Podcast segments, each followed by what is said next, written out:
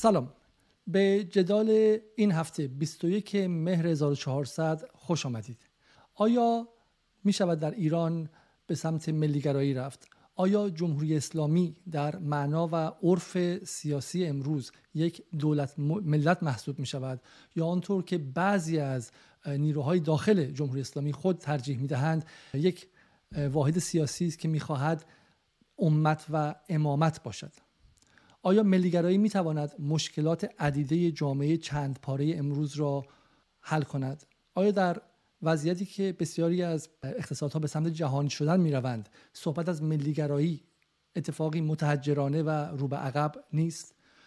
ما از ملت چه می‌فهمیم؟ از دولت ملت چه می‌فهمیم؟ و وضعیت ما در امروز 1400 ایران چه نسبتی با این مفهوم سیاسی دارد؟ برای گفتگو در این باره از احمد زیدآبادی دعوت کردم.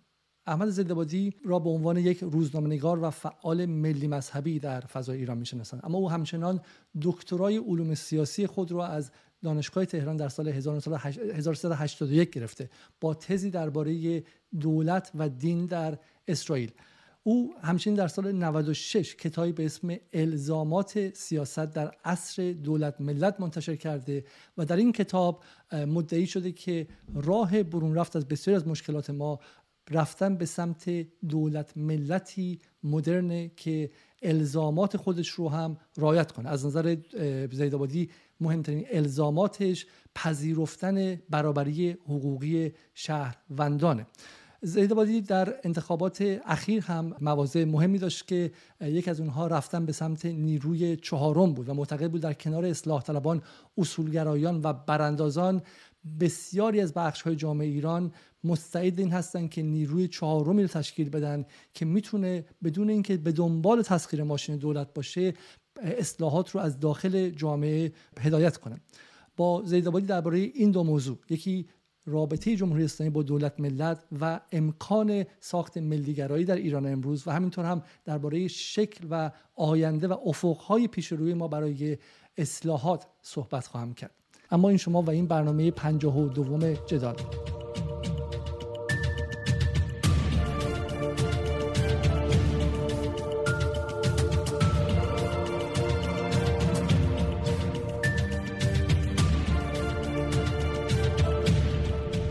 سلام جناب آقای زیدآبادی. به برنامه امشب خوش اومدید و از اینکه دعوت جدال رو پذیرفتید از شما خیلی خیلی تشکر می‌کنم. به عنوان نخستین سوال درک شما از مفهوم دولت ملت چیه و چرا گمان می‌کنید این مفهوم امری ضروری برای شهروندان اقصا نقاط جهانه؟ به نام خدا منم سلام عرض می‌کنم خدمت شما و همینطور مخاطبانی که این برنامه رو میشنوند یا می‌بینند.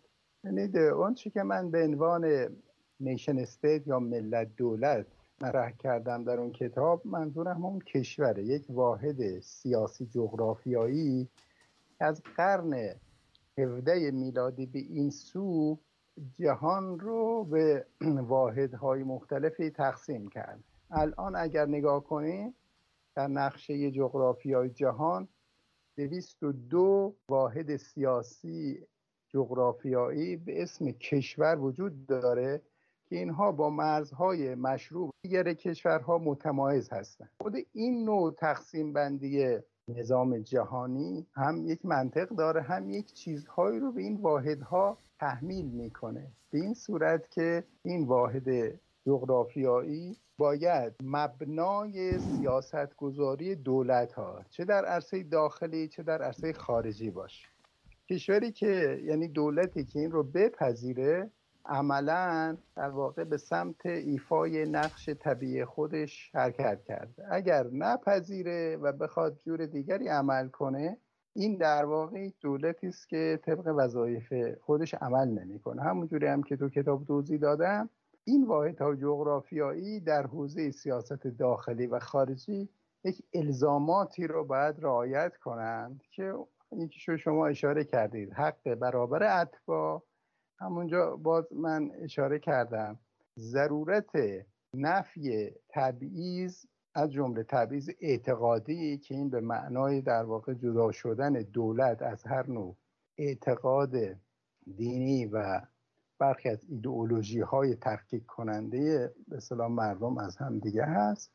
و در حوزه خارجی هم دنبال کردن منافع ملی. و منافع ملی هم در واقع برایند آراء مردمی است که در اون واحد جغرافیایی یک چیزی رو به عنوان منفعت خودشون تعریف می‌کنن که این خود مستلزم در واقع یک نظام دموکراتیکی هست. در واقع نهادهای حاکم آراء مردم رو به طور آزاد متبلور کنند.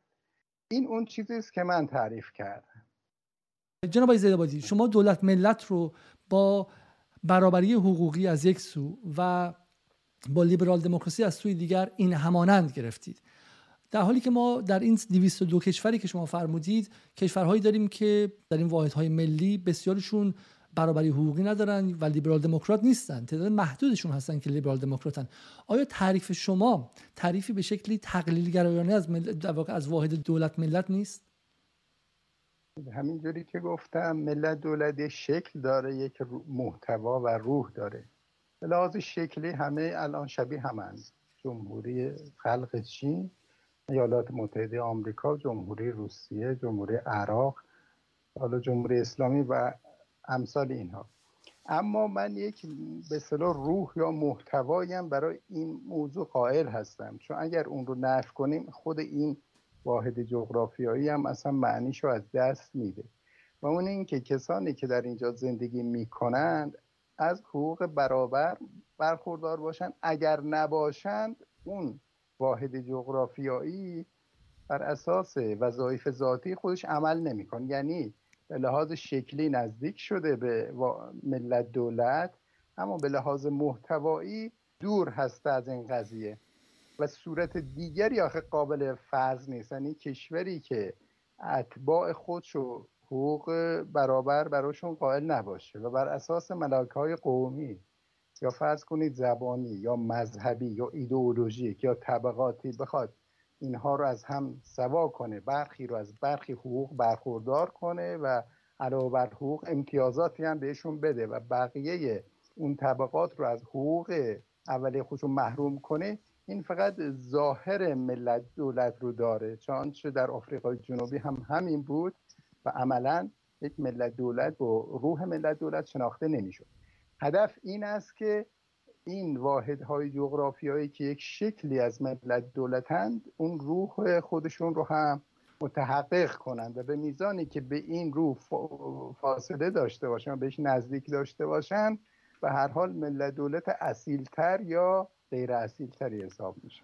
حالا اصالت به کنار. من چون شما در کتابتون اول من پیشنهاد می‌کنم که همه مخاطبان کتاب آیه زیدآبادی رو تهیه کنن و بخونن. کتاب خیلی طولانی نخواهد بود ولی یک روایت جمع و جور و منسجمی از تاریخ به شکلی میشه حداقل هزار ساله ایران و همینطور تاریخ دولت ملت در این 500 سال اخیر میده. ولی ولی حالا چیزی که اونجا هستش نگاه شما در اون کتاب تا حد زیادی واقع گرایانه است. یعنی سعی می‌کنید که از واقع گرایی سیاسی دور نشید. من حتی جایی می‌دیدم که در مورد مصدق صحبت می‌کردیم می‌گفتیم که مصدق مثلا گرفتار رومانتیسیسم شد و واقع گرایی سیاسی شرایط واقعی روابط بین در نظر نگرفت. بسیار عالی. خب حالا از این نظر پس بذاری وارد بحث شیم. چون حداقل امروز در ایران یک از گروه ها که اصولگرایان بهش نزدیکتر هستن به نظر میاد که ادعا می‌کنن که به واقع گرایی در روابط بین الملل آگاه ترن و منظر دخالتشون به روابط بین الملل رئالیسم یا واقع گراییه. اونها میگن این تعریفی که امثال آی زیدآبادی دارن تعریفی که نمی‌تونه بقای ما رو در این جهان تعریف کنه. در خود کتاب شما من ازتون می‌خوام که بازم اگر دوست دارین یه چند دقیقه اول تزتون رو توضیح بدین در این کتاب و توضیح بدین که چرا معتقدید که مثلا ما در این سالها نتونستیم دولت ملت بسازیم؟ چرا صفویه رو شما دولت ملت نمی‌دونین؟ چرا در قاجار ما موفق نشدیم؟ آیا رضا شاه تونست دولت ملت بسازی یا غیره؟ اگه می‌خواین یه مقدار اینا من تک تک بپرسم از شما و بعد وارد این بشیم که آیا نگاه شما به این واقع این برای این روح دولت ملت مقایر رئالیسم یا مقایر واقع گرایی نیست. پس بذارید من به این شکل بپرسم. اول از همه چرا صفویه رو که به شکلی بازگشت و احیای امپراتوری ایران و احیای حالا مفهوم ایران بود رو شما دولت ملت نمی‌دونید؟ اتفاقا من صفویه رو به حساب بنیانگذار دولت ملی مدرن در ایران می‌دونم.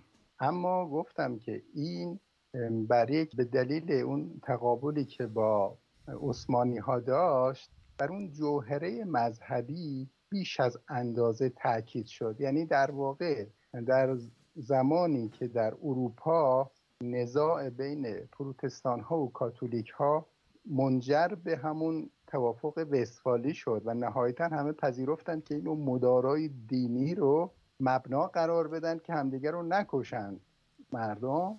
و در اون چارچوب ملی مذهب افراد خیلی اهمیت نداشته باشه. فقط وفاداریشون به اون واحد ملی ملاک شهروندیشون قرار بگیره. خب در اینجا به دلیل اینکه دلیل اون سابقه تاریخی و اینکه به هر حال مرکز تمدن منتقل شده بود به جای دیگری در جهان اینجا اتفاقا خود این بحث تقابل مذهبی مبنای تشکیل این دولت ملت ها شد. خب از طرف عثمانی ها که خب سنی مذهب بودند و ادعای حاکمیت بر کل جهان اسلام رو داشتند هنوز اصلا دور وارد دوره دلیل همین تاکیدشون بر خلافت وارد دوره نشین نشده بودند.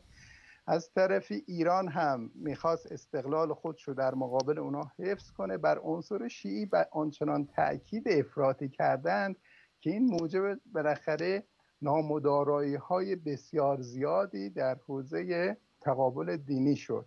از این جهت من گفتم که به روح این ماجرا نزدیک نشدن نه اینکه کلا نفیشون کرده باشن. اونا در روند تکاملی تاریخ ایران گامی بزرگ بودن صفوی ها اما پایه های به اصطلاح اشتباهی هم داشتند و یکیشون همین تاکید افراطی بر تفکیک مذهبی یا هویت مذهبی به عنوان پایه اصلی بالاخره ایرانیت بود بوده. و این کما بیش ادامه پیدا کرده و در دوره های دچار قبض و بحث شده و در دوره رضا شاه خب داستان دیگری اتفاق افتاد. خب آقای من فهمم از تز شما اینه که شما معتقدین در اروپا جنگ های کاتولیک و پروتستان در قرن 16 و 17 به حدی که رسید و نگاه شما باز اینجا به شکل نگاه رالیستیه. معتقدین که انقدر از کشته پشت ساختن که تصمیم گرفتن که دیگه چاره ای نیست جز اینکه ما به صلح برسیم و به جای اینکه هویت رو بر اساس کاتولیک بودن یا پروتستان بودن تعریف کنیم بریم به سمت این واحد جدید به اسم دولت ملت که افراد داخل خودش رو فارغ از دین و مذهب برابر نگه میداره. درسته؟ و این هم به واسطه قرارداد در وستفالیا و بعد هم قرارداد در وین و غیره انجام شد و واقعا منعقدم شد. بسیار و شما میگید در اینجا دولت ملت به دنیا آمد. حالا که به دنیا آمد دیگه چاره ای نیستش. یعنی در واقع تاریخ جهان تاریخ بشر به اینجا رسید. ما نمی‌تونیم بریم از اول چرخ رو اختراع کنیم بگیم می‌خوایم به شکلی برگردیم به عقب امپراتوری مذهبی بسازیم و غیره. و ما باید همین دولت ملت مدرن رو بگیریم در ایران هم پیاده کنیم. درسته؟ بله. خب حالا بگذاریم که خود شبیه حرف فکر کنم تغییرزاده است که اونم می‌گفت قانون قانون رو اروپا محصول 2500 سال متافیزیک اروپایی قانونه و ما باید بریم در قانون رو از غرب وارد ایران کنیم. چون خیلی معتقدن که تاریخ اینقدر خطی نیستش. لزومی نداره که ما تاریخی که اروپا رفته رو بیایم مستقیما به اینجا وارد کنیم. شما به اینها چی جواب می‌دید؟ یعنی شما به نظر میاد که تاریخ یونیورسالیست و جهان شمول و خطی در ذهن ذهنتون هستش که غرب رفته و ما هم چاره نداریم جز اینکه ادامه همان تاریخ را برویم. نه بحث خطی بودن تاریخ نیست. بحث یک واقعیت است که الان شکل گرفته و شما اگه بخواید نفیش کنید صورت بدیلش چی هست؟ راجع به اون باید صحبت کنید واقعیت اینه که این واحدهای ملی ابتدا در اروپا شکل گرفته. چون چه اولین بار تلفن در اونجا بالاخره اختراع شده. اما بعد از مدتی این تلفن و تلگرام همه جا اومده سیطره پیدا کرده. نمیشه بگید چون از اونجا برخواسته من یک شیوه ارتباطی دیگری می‌خوام برقرار کنم. مثلا همچنان چاپ ها رو حفظ کنم اون بهتره. این واحد ملی هم به عنوان یک واقعیت عینی الان وجود داره. ما با جهانی روبرو هستیم با دو واحد ملی. کسی می‌خواد این رو نف کنه خب باید بگه که اون آلترناتیوش چیه؟ می‌خواد برگرده به مثلا شیوه های قبیلگی واحد سیاسی می‌خواد دولت شهرها یونانی رو مثلا احیا کنه می‌خواد امپراتوره مذهبی رو ایجاد کنه چه در ایران و برخی از گروه های اسلامگرا ادعا دارند. می‌خواد یک جامعه جهانی یک پارچه مثلا یک دفعه درست کنه و اینها چانچه برخی ها معتقدن. خب همه اینا اونچنان عواقب خطرناک بعضیاشون. یا انقدر دور از دسترس هست که همه از دستور کار خارج میشه. در واقع تنها چیزی که میمونه همینه و هیچ کس هم تا حالا جرأت نفی اینها رو نداره. که بگه آقا من دیگه به چیزی به عنوان واحد ایران و اصالت این اعتقاد ندارن. اتفاقا اینقدر این فکر در واقع در خود ایران هم عمق پیدا کرده و گسترش پیدا کرده در اقشار مختلف مردم که هر کمی می‌خواد یه حرفی بزنه تحت همین لوای ایران و منافع ایران داره این رو دنبال می‌کنه. پس این یک چیزی است که الان وجود داره. ضمن این که به هر حال این یک مقداری پیوندم خورده با یک نوع از امپراتوری زمان در واقع هخامنشیان و بعد هم به هر حال ساسانیان و همینطور دولت های محلی که بعد از ظهور اسلام شکل گرفت. یعنی یارا اونجوری آیه تبا تبایی میگه یک رگهی در تاریخ خودمونم داره. یعنی یک چیز کاملا وارداتی نیست. ولی اونجا در وستفالی یک صورت حقوقی برای این درست شد. این صورت حقوقی رو همه پذیرفتن الان دارن بر مبنای همون عمل می‌کنن. این دیگه نفی این و یا در واقع رد این نیاز به یک آلترناتیو کاملا روشن داره. خب هر کی داره عرضه کنه ببینیم چی هست که حالا جایگزین. بسیار خب حالا ببین دو تا مسئله است. یکی اینکه حالا همین که میگه ما همه داریم در حال همه در واقعیتی به اسم جهان ساخته شده از دولت ملت ها نفس می‌کشیم. این رو خب قبول داریم. اما اینکه اون نحوهی که بهش می‌رسیم رو میشه گفت که این نقد ممکنه به شما وارد چه که شما نگاهی شما تقدیس می‌کنید دولت ملت رو و نگاهی رومانتیک بهش دارید. در حالی که این دولت ملت رو میشه پذیرفت به عنوان یک شر ضروری. اما دیگه لازم نیستش که بیام و ازش یک بطواره‌ای بسازیم یک چیز مقدسی بسازیم. چرا که معتقدن این دولت ملت در این چند صده تا توانسته باعث فجایع شده. از همین دولت ملت بود که جنگ جهانی اول ساخته شد. از همین دولت ملت بود جنگ جهانی دوم ساخته شد.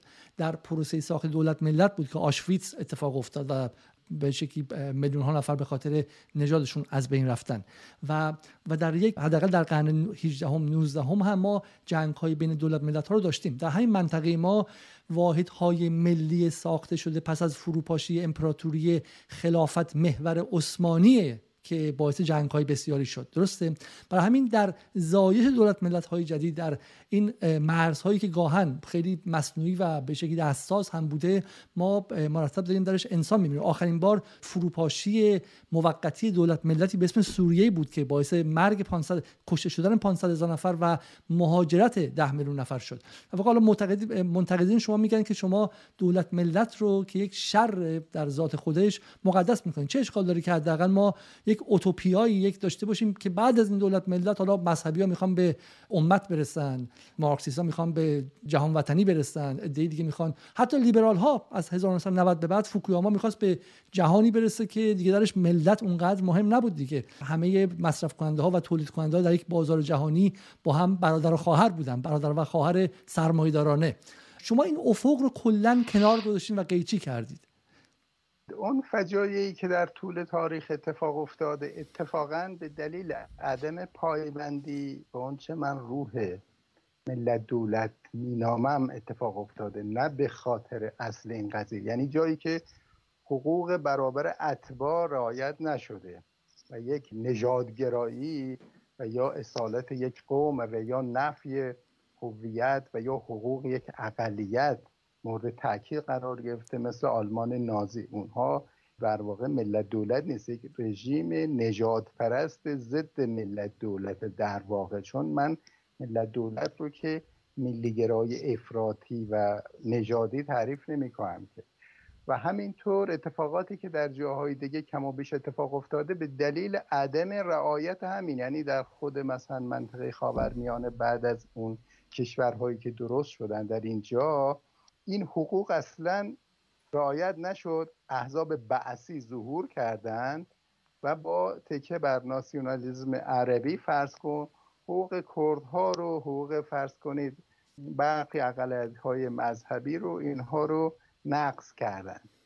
اون دو موردی که شما میگید ببینید بازگشت به امت یک چشم اندازی نسبت به آینده نیست یک بازگشت به گذشته است. یعنی دورانی که اعتقاد شما مبنای برخورداری شما از حق میشه و این یعنی یک تبعیض اعتقادی. اونم در حالی که جهان این دوره رو پشت سر گذاشته و از دوره در واقع تبعیضهای اعتقادی عبور کرده و حقوق ادبا رو در خیلی از کشورها با اینکه مسلمان مسیحی دیندار کمونیسم و رسمیت شناخته تو دوباره می‌خوای یک نوع نظامی رو که مختص مثلا قرون گذشته بوده و افراد رو طبقه بندی می‌کرده به اساس اعتقادشون. تو مسلمونی این حقوق رو داری اهل کتابی یک درجه پایینتر. کافری اگر کافر زمی هستی این حقوق رو داره کافر حربی هستی حقوقی اصلا نداری. و حتی مثلا راجع به زن و اینها خب اینا مال اون دوره بوده چون حالا اون دوره این هژمونیک بوده و بقیه کشورها هم همین کارو می‌کردن حالا شاید قابل نادیده گرفتن باشه مال یک دوره از تاریخه. اما همون رو دوباره شما اینجا بخواید احیا کنید این بازگشت به گذشته اصلا نگاه به آینده و از همین منظر من کاملا نقدش می‌کنم چون اساسا چیز اصطلاح ارتجاعی حساب میشه.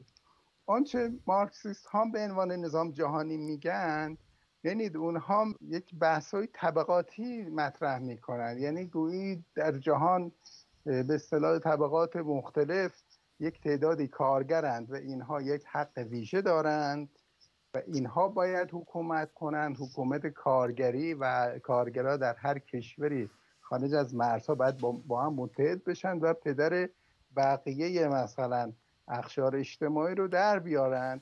این هم بیشتر باعث نظام به اصطلاح تجربه تاریخی ظهور رژیم های مدعی مارکسیستی به قدری خون ریخته شد و به قدری اجحاف و ستم شد که چیزی خیلی از اون فاشیزم مدعی در واقع نژادگرایی هم کم نداشت. و بعد هم باشه من اون در چشم انداز خودم یک نظام جهانی عادلانه رد نمی کنم ولی میگم که این مسیرش فعلا از این ملت دولت ها و تکامل اینها و از تکامل اینها یک همکاری منطقه‌ای و از همکاری منطقه‌ای شاید یک نظام جهانی ظهور کنه.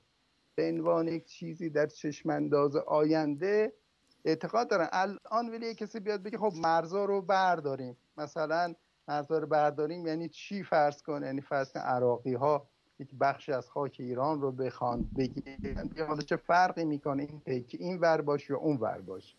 یا اگر فرض کنید مثلا افغانیا بگن مثلا هراتمون چی این ور باشه این اصلا نشدنیه راجع به چیزی خب حرف می‌زنه پس... که هیچ پذیرش نداره. پس همین اتحادیه اروپا چی بود آقای زیدآبادی؟ اتحادیه اروپا که امری لیبرال هم هستش بالاخره با اعتقادهای شما هم نباید در, در تضاد باشه.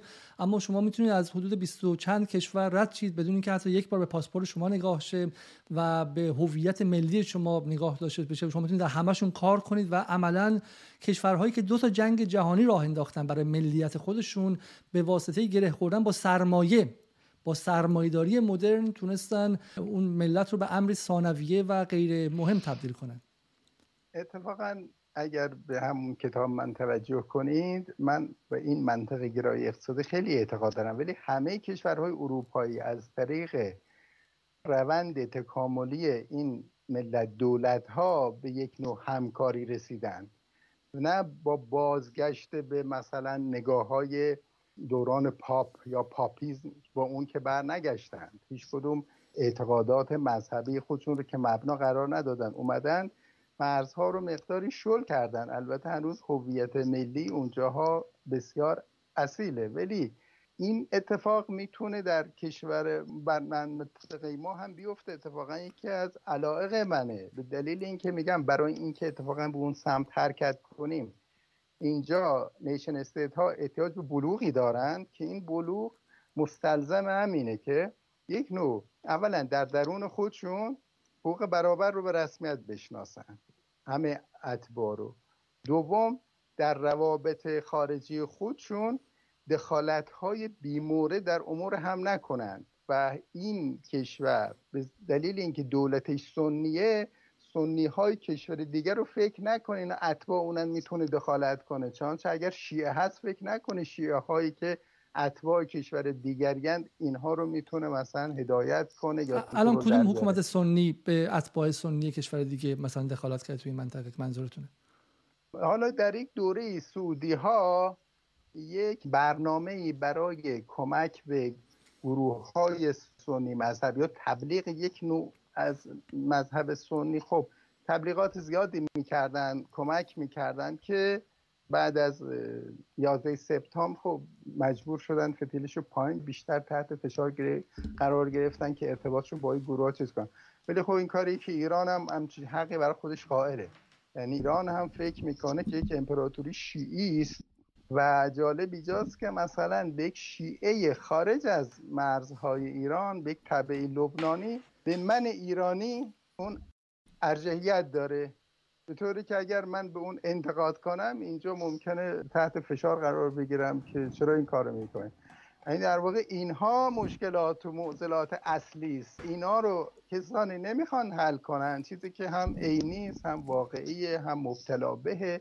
بعد از این پرواز می‌کنن به سوی یک آینده ای که البته اینجا منظورم اونایی که دنبال نظام جهانی واحد هستن فعلا یک نوع جهان وطنی هایی که اساسا هیچ چیز خب. نیست. چون من هنوز پام از این کشور بیرون بگذارم. اگر این پاسپورت تو جیبم نباشه هیچی نیستم.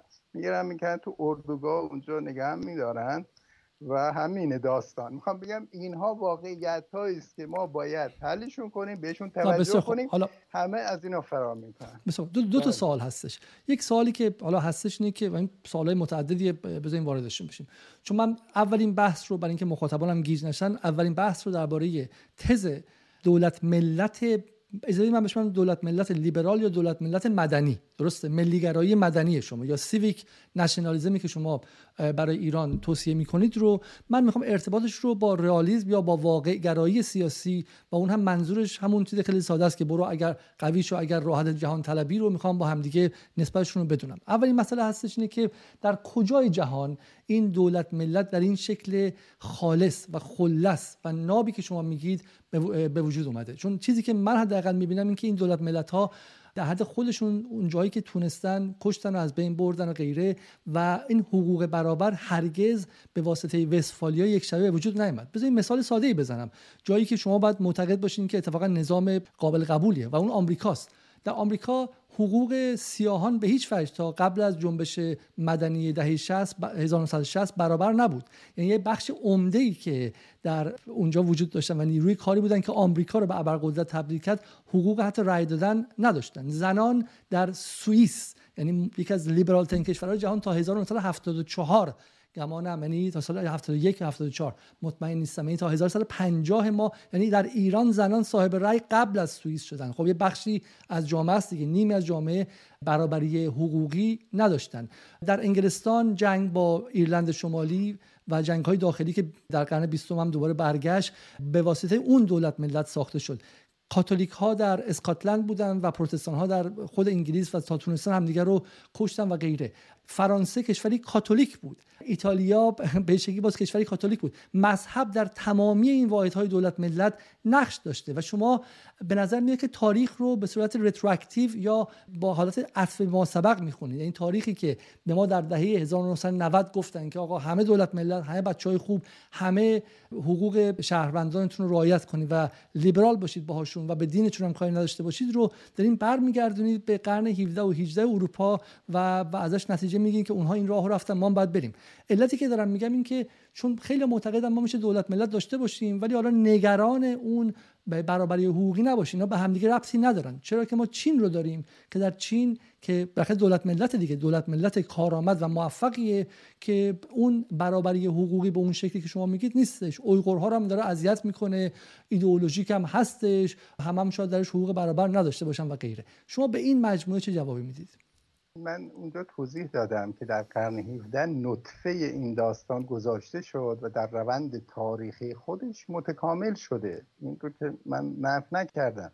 این چیزی نبوده یک شبه پدید بیاد و این حقوق برابر یک, یک باره مستقر بشه. نتیجه بالاخره زایش افکار جدید توجیه برابری و بعد تلاش مدنی و مبارزاتی برای این حقوق همه اینها بوده.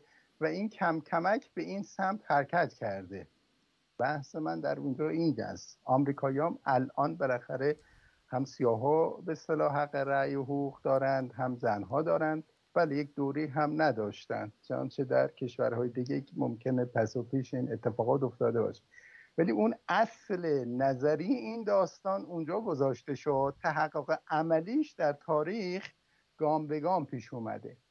این ببینید این ارزش این nation state برای من همون مفهوم حقوقی مستتر در اینه که با چرا با اون دوره قبل از nation state تفکیکش میکنن؟ اونجا حقوق بر اساس اعتقادات افراده اینجا میاد بر اساس تابعیت حق پیدا میشه. و تابعیت هم حقوق برابری است.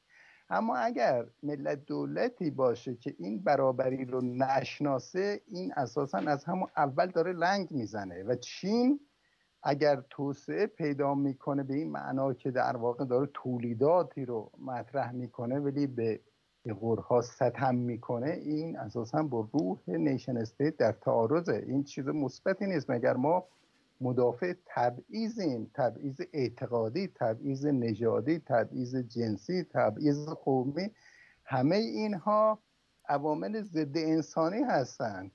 و اگر بخیم اینها رو بگیم چش برش ببندیم به معنی این است که ما مادم تبعیضگران یکی نه نه تبعیض اساسا نه نه کسی دنبال تبعیض نیستش نه, نه. چین هم میگه که این اویغورها خب، در هویت ملی ما نمی‌خوان حل شن اینا می‌خوان هویت اسلامی و هویت خودشون داشته باشن. اونم مثلا بحثش از دل ملتگرایی. من همه حرفم اینه که ما در جهان امروز 2021 یا 1400 واحدهای ملی داریم که کارآمد موفق و مقتدرم ولی لزوما با تعریف شما از دولت ملت که لزوما و به ذاته باید لیبرال باشه و برابری حقوقی و همینطور هم آزادی های مدنی رو رعایت کنه سازگار نیستن. همه حرف من اینه.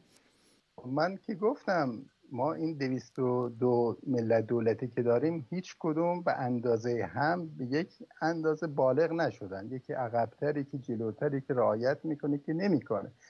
صرف توسعه اقتصادی تامین کننده اون اصل اساسی که الزام همون چیزی که گفتم حقوق برابره اون رو تامین نمی‌کنه. خب. بحث ها رو یک بار شما می‌تونید بگید که اونها یک بار یک هویت قومی رو می‌خوان داشته باشند یک هویت مذهبی رو داشته باشند. اما یک هویت ملی در رأس اینها در nation state قرار می‌گیره. nation state حق نداره.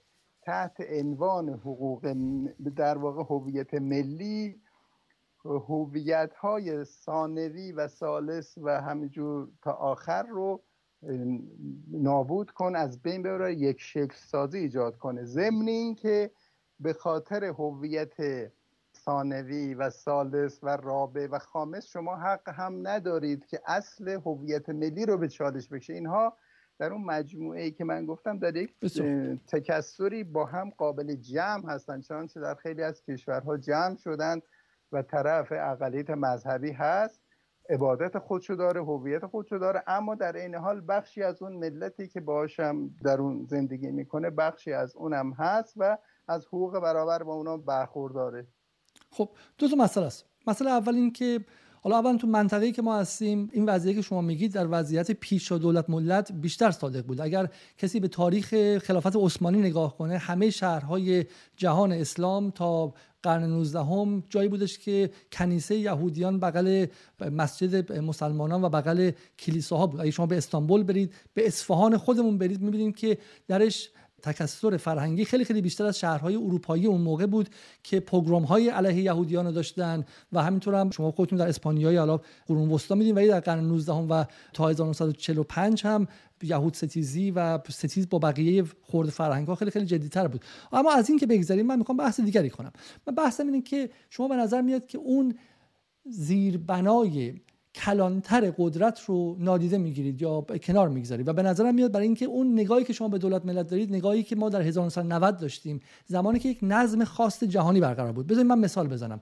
خیلی معتقدن علت اینکه بلژیک و هلند به جان همدیگه نمیافتن و همدیگه رو نمیدرن در حال حاضر برخلاف قرن 19 و قرن 20 تا 1945 و آلمان و ایتالیا و آلمان و فرانسه و بقیه.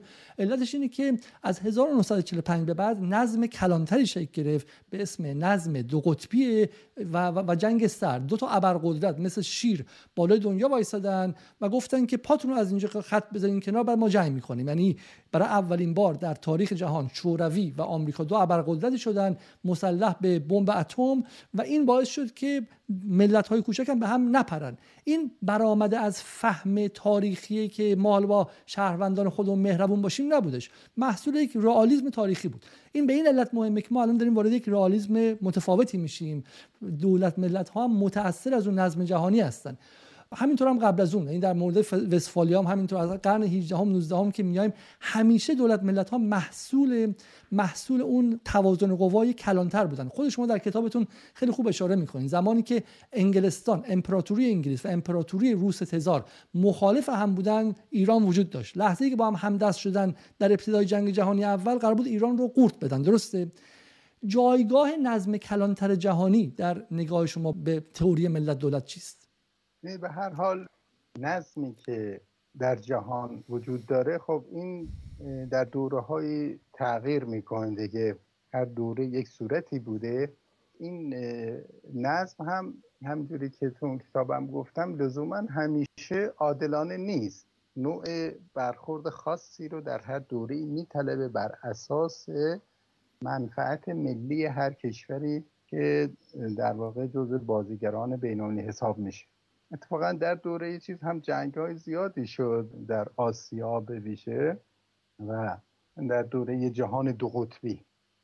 و بعد از جهان به پایان امپراتوری خب یک نظام سلسله مراتبی رو آمریکایی‌ها می‌خواستن در واقع مستقر کنند بر جهان که خیلی هم موفق نشدند می‌خواستن تنها ابرقدرت جهان باشند. ولی همجوری که من تو اون کتابم گفتم مفهوم منفعت ملی یک تعارضی است که خب این رو باید به شیوه در واقع عملی یک مقداری حلش کنیم. دو همه این واحدها قدرت یکسانی ندارند و در نداشتن قدرت یکسان حالا یکی قدرت مثلا نظامی داره قدرت اقتصادی داره. اما من اونجا گفتم یک چیزی به نام قدرت افکارومی جهانی هم شکل گرفته که می‌تونه یک مقداری این قدرت ها رو براشون توازن ایجاد کنه.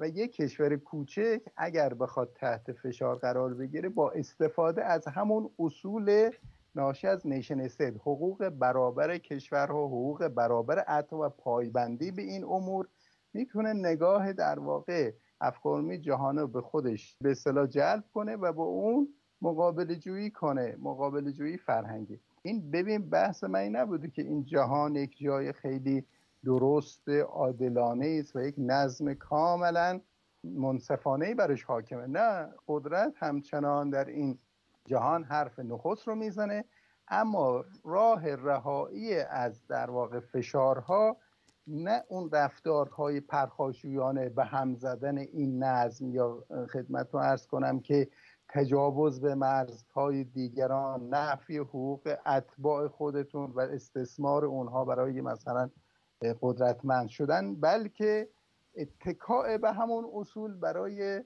استفاده از ظرفیت های فرهنگی که این فکر در عرصه جهانی ایجاد کرده. این ما بش... بش... که در واقع من اونجا زدم. بسیار ما بهش می‌رسیم مفصل تر ولی اصلا یه چیزی که الان به ذهن من می‌رسه اینه که در زمانی که شما فکرم گمانم اولین باری که شما در راه زندانم بودین در ایران سال 80 یکی از کشورهای همسایه ایران در مرز شرقی در سال 82 دو در اول فروردین اول دوم فروردین سال 82 دومین مرز در در بخش غربی ایران سوورینیتی یا حاکمیت ملیشون کلا ندیده گرفت و اشغال شدن افغانستان و بعد هم عراق. و اتفاقا اتفاقا این توسط چیزی انجام شد که نظم جهانی مسلط در اون موقع بود. برخلاف حداقل دومیش که جنگ عراق بود برخلاف قوانین سازمان ملل یعنی با به هم زدن قانون بین المللی که شما بهش معتقدید و معتقدید که ما باید نهادهای بین الملل رو داشته باشیم. برای همین اتفاقا در همین عصر معاصر ما اون چیزی که این کشورهایی که ساخته سایکس پیکو بودن حالا شما باش موافقت می‌کنید یا نمی‌کنید ساخته توازن امپراتوری ها در پایان جنگ جهانی اول بودن عراق و سوریه و به شکلی اردن و اینها ساخته اونها بودن. بعد توسط یک عصر امپراتوری دیگه که آغاز شد در سال 1990 به بعد شروع کردن مرزهاشون از بین رفتن و به هم خوردن. درسته؟ من حالا حالا نگام اینه که ما اگر رئالیسم و اون واقع گرایی نداشته باشیم مشکل می‌خوایم تو خود کتاب شما دو تا جای خیلی جالبی هستش. یکیش نگاه شما به مشروطه است. شما به جمله خیلی جالبی دارید. میگین که مشروطه که می‌تونست واقع به سمت فهم تابعیت حقوقی و شهروندی در ایرانیان رفت به جای تابعیت فقهی و مذهبی ولی وضع چنان شد که نومیدترین و بدترین وضعی بود که مردم کلافه شده بودن. درست دارم من اگه بتونم پیدا کنم عین کلمه شما رو شما نگاهی که از مشروطه دارین و سالهای آخر مشروطه که به 20 چند نخست وزیر محتوم شد به خاطر اینکه ایران اشغال سرزمینی شد. و همینطور هم شما به مصدق اشاره می‌کنید در کتابتون و زمانی که مصدق حداقل می‌تونست مفهوم ملیت ایرانی رو بسازه و دولت ملت دولت ایرانی رو شکل بده از همون قوانین مشروطه اما به واسطه توازن قوای جهانی که اون موقع امپراتوری تازه آمده آمریکا بود و حالا توازنش با بقیه این از بین رفت و ایران نتونست مقاومت کنه. من به این علت دارم میگم که چه بسا بذاریم ما دیگه سوالو شروع کنیم و وارد جدلمون جدالمون بشیم. چه بسا امر نظامی و تمامیت ارزی و توان حفظ و بقای سرزمینی پیش مقدمه آن چیزی است که شما براتون اولویت داره یعنی برابری حقوقی. مثال شما زدین در کتابتون از عزت الله صحابی که من شخصا بهش بسیار احترام می‌ذارم و گفتین که در سالهای آخر بسیار نگران ظرف ایران بود و میگه اگر این ظرف نباشه چیزی از جامعه و از کلیت ایران نخواهد بود سوال اینه که این ظرف ایران برای باقی ماندن اول از همه و پیش از همه نیازمند قوای نظامی و توان حفظ تمامیت ارزی نیست؟ خب بعد برگردم به اون بخش اول صحبت شما راجع به حمله به افغانستان و عراق. ببینید اگر در افغانستان و عراق و همون اصول نیشن استیت پایبندی نشان داده می‌شد یک حزب بعثی با تکه بر مثلا حد اکثر سی درصد جمعیت هفتاد درصد جمعیت رو اونجور خونین سرکوب نمی کرد و همینطور شیعیان و که شامل شیعیان و کردها می‌شد. اساسا امکان اون تو مداخله ای هم فراهم نمی‌شد. و همینطور طالبان. یک رژیمی به هر حال اومده بود که این حقوق رو رعایت نمی کرد در عین حال شده بود میزبان یک گروه های در واقع جهادگرایی که نهایتا رفتن برج های دو هم اونجوری منهدم کردن. اتفاقا این حرف منو بیشتر اثبات می‌کنه. که راه مقابله با فشارها و در واقع مداخلات خارجی یکی پایبندی به همین مسئله است. اینجا اگه برگردیم به همون اصول من, من می‌تونم فقط همینجا می‌تونم برای اینکه بحثمون یه خورده رفت و برگشتی من, من اینو فقط به شما یه, سوال کوچیک کنم. پس پس مثلا از بین رفتن مصدق و آلنده در شیلی که جفتشون به شکلی افراد دموکراتی بودن دیگه درسته؟ و توسط کودتاهای آمریکایی از بین رفتن چی؟ چون اتفاقا بعضی معتقدن که فارغ از رفتار یک حکومت با شهروندانش از بین رفتن یا نرفتنش هیچ گونه اصلا تابعی نیست. تابع قدرت نظامی. همون موقع اگر صدام بمب اتم داشت مثل خیلی کشور مثل کره شمالی آمریکا بهش حمله نمی‌کرد. این بحث حالا من فقط بگم برای این بحث شعاری و بحث ایدئولوژیک نیست. بحث واقع ما می‌خوام بدونیم که حفظ تمامیت ارزی واقعا محصول رابطه حکومت با ملت داخلشه. یعنی آمریکا میگه که چون با مردمت بد کردی زیدآبادی رم به ظلم واقعا به 6 سال زندان محکوم کردی و بعدم گفتی که حق تحلیل شفاهی و کتبی هم نداره من میام بهت حمله می‌کنم یا نه؟ چون موشک نداشتی بم نداشتی و نیروی غیر متقارن میلیشیا در اطراف منطقه نداشتی من بهت حمله می‌کنم. این بستگی به موقعیت داره. در مورد عراق مشخصا اگر دقت کنید یکی از عوامل مورد تهاجم قرار گرفتن عراق قدرت نظامیش بود. عراق بعد از جنگ با ایران تقریبا مثل قولی بود که از باتری در اومده بود. زرادخانه بزرگ شیمیایی داشت زرادخانه بزرگ موشک های دور داشت. ارتش بسیار قدرتمندی داشت که بالاخره خب بالا ایران رو هم به یه معنا با اون موجهای انسانی زمینگیر کرده بود. خب این قدرت می‌خواست یه جوری به کار گرفته بشه. علیه کویت که به کار گرفته شد و بعد گفت که می‌خوام اسرائیل رو وادار کنم از کرانه باختر عقب بشینه. به جای اینکه این قدرت نظامیش در واقع بازدارنده باشه شد خودش عامل تهدید. و برای همین در جنگ اول و بعد در جنگ دوم اومدن اونجوری باش برخورد کردن. صدام وقتی که قدرت نظامیش باعث حمله شد حمله از طرف بیرون هیچی هم نداشت که یک حمایت بین رو جذب کنه در داخل. جز چون جز سرکوب و جز در واقع شکنجه و اینها چیزی رو ایجاد نکرده بود. این وقتی شما شکنجه می‌کنید وقتی حقوق رو نادیده می‌گیرید یک زمینه ای برای یک نوع مشروعیت نامرئی برای قدرتی که می‌خواد بهتون حمله کنه ایجاد می‌کنید. این کسی در دنیا ازتون حمایت نمی‌کنه. همون افکار عمومی که گفتم همون محافل بینالمللی همون روشنفکران و همه این نیروهای مدنی که در سر جهان دارن کار می‌کنن. پایه اساس قدرت من اعتقاد دارم. اساس قدرت یک شهروند آگاه و مسئول برای کشور. اگر این رو داشته باشی حتی مثل آلمانیا با خاکم که یکسان بشید خود تو بازساز می‌کنی دوباره. اما اگر این نباشه فقط یک نیروی قاهره اون بالا باشه که فکر کنه با این سلاح با اون سلاح با اون سلاح می‌تونه برای خودش امنیت درست کنه عملا امنیت رو به خطر میندازه اتفاقا. چون اولا اون شهروند آگاه و مسئول ساخته نشده که حقوقی داشته باشه همون شهروند آگاه و مسئول اتفاقا بعضی اختم آرزو می‌کنه که مثلا بیان ساقطت کنن. چنانچه در مورد عراق هم هم اتفاق افتاد. وقتی مجسمه صدام رو به اصطلاح کشوندن اون حتی نسبت بهش دیدید بیادبی هم می‌کردن. اون مردمی که اونجا بودن. این پایه قدرت اصلی رو رها کرده فکر می‌کرد چند تا موشک و اینا یعنی, یعنی الان افکار عمومی از کره شمالی دفاع می‌کنن در جهان که آمریکا بهش حمله نمی‌کنه؟ اصلا آمریکا معلوم نیست بخواد به کره شمالی حمله کنه اما کره شمالی مگر اصلا چیز چیه آخه؟ چی درست کرده؟ حالا بهش فقط حمله نمیشه ولی اون زندگی که مردم اونجا دارند که از صد تا حمله بدتره. وقتی که شما گشنه اید وقتی بیچاره اید وقتی تحت سیطره یک دولت اصطلاح توتالیتر هستید که نمیتون نفس بکشید این دیگه مگر زندگی داره حیات داره اساسا عزت و احترام نه نه. و حقوق جناب آقای زیدابادی عزیز ببین ببین ما بحثا رو تک تک حت... نه نه حتما. آره حتما آرزوی همه ما اینه که دموکرات باشیم و خوب باشیم. از این بحثا رو تک تک سوال مشخص این بود که سوال مشخص این بود تمامیت ارزی تمامیت ارزی. اصلا فارغ از این که اصلا شما بگید که آقا ظالم ترین افراد در یک حکومتی هستند سوال اینه که از اون 202 واحد ملی که شما فرمودید غیر از ده تایی که مقابل آمریکا قرار گرفتن و مقابل نظم آمریکایی قرار گرفتن 100 مثلا 90 خورده ای بود.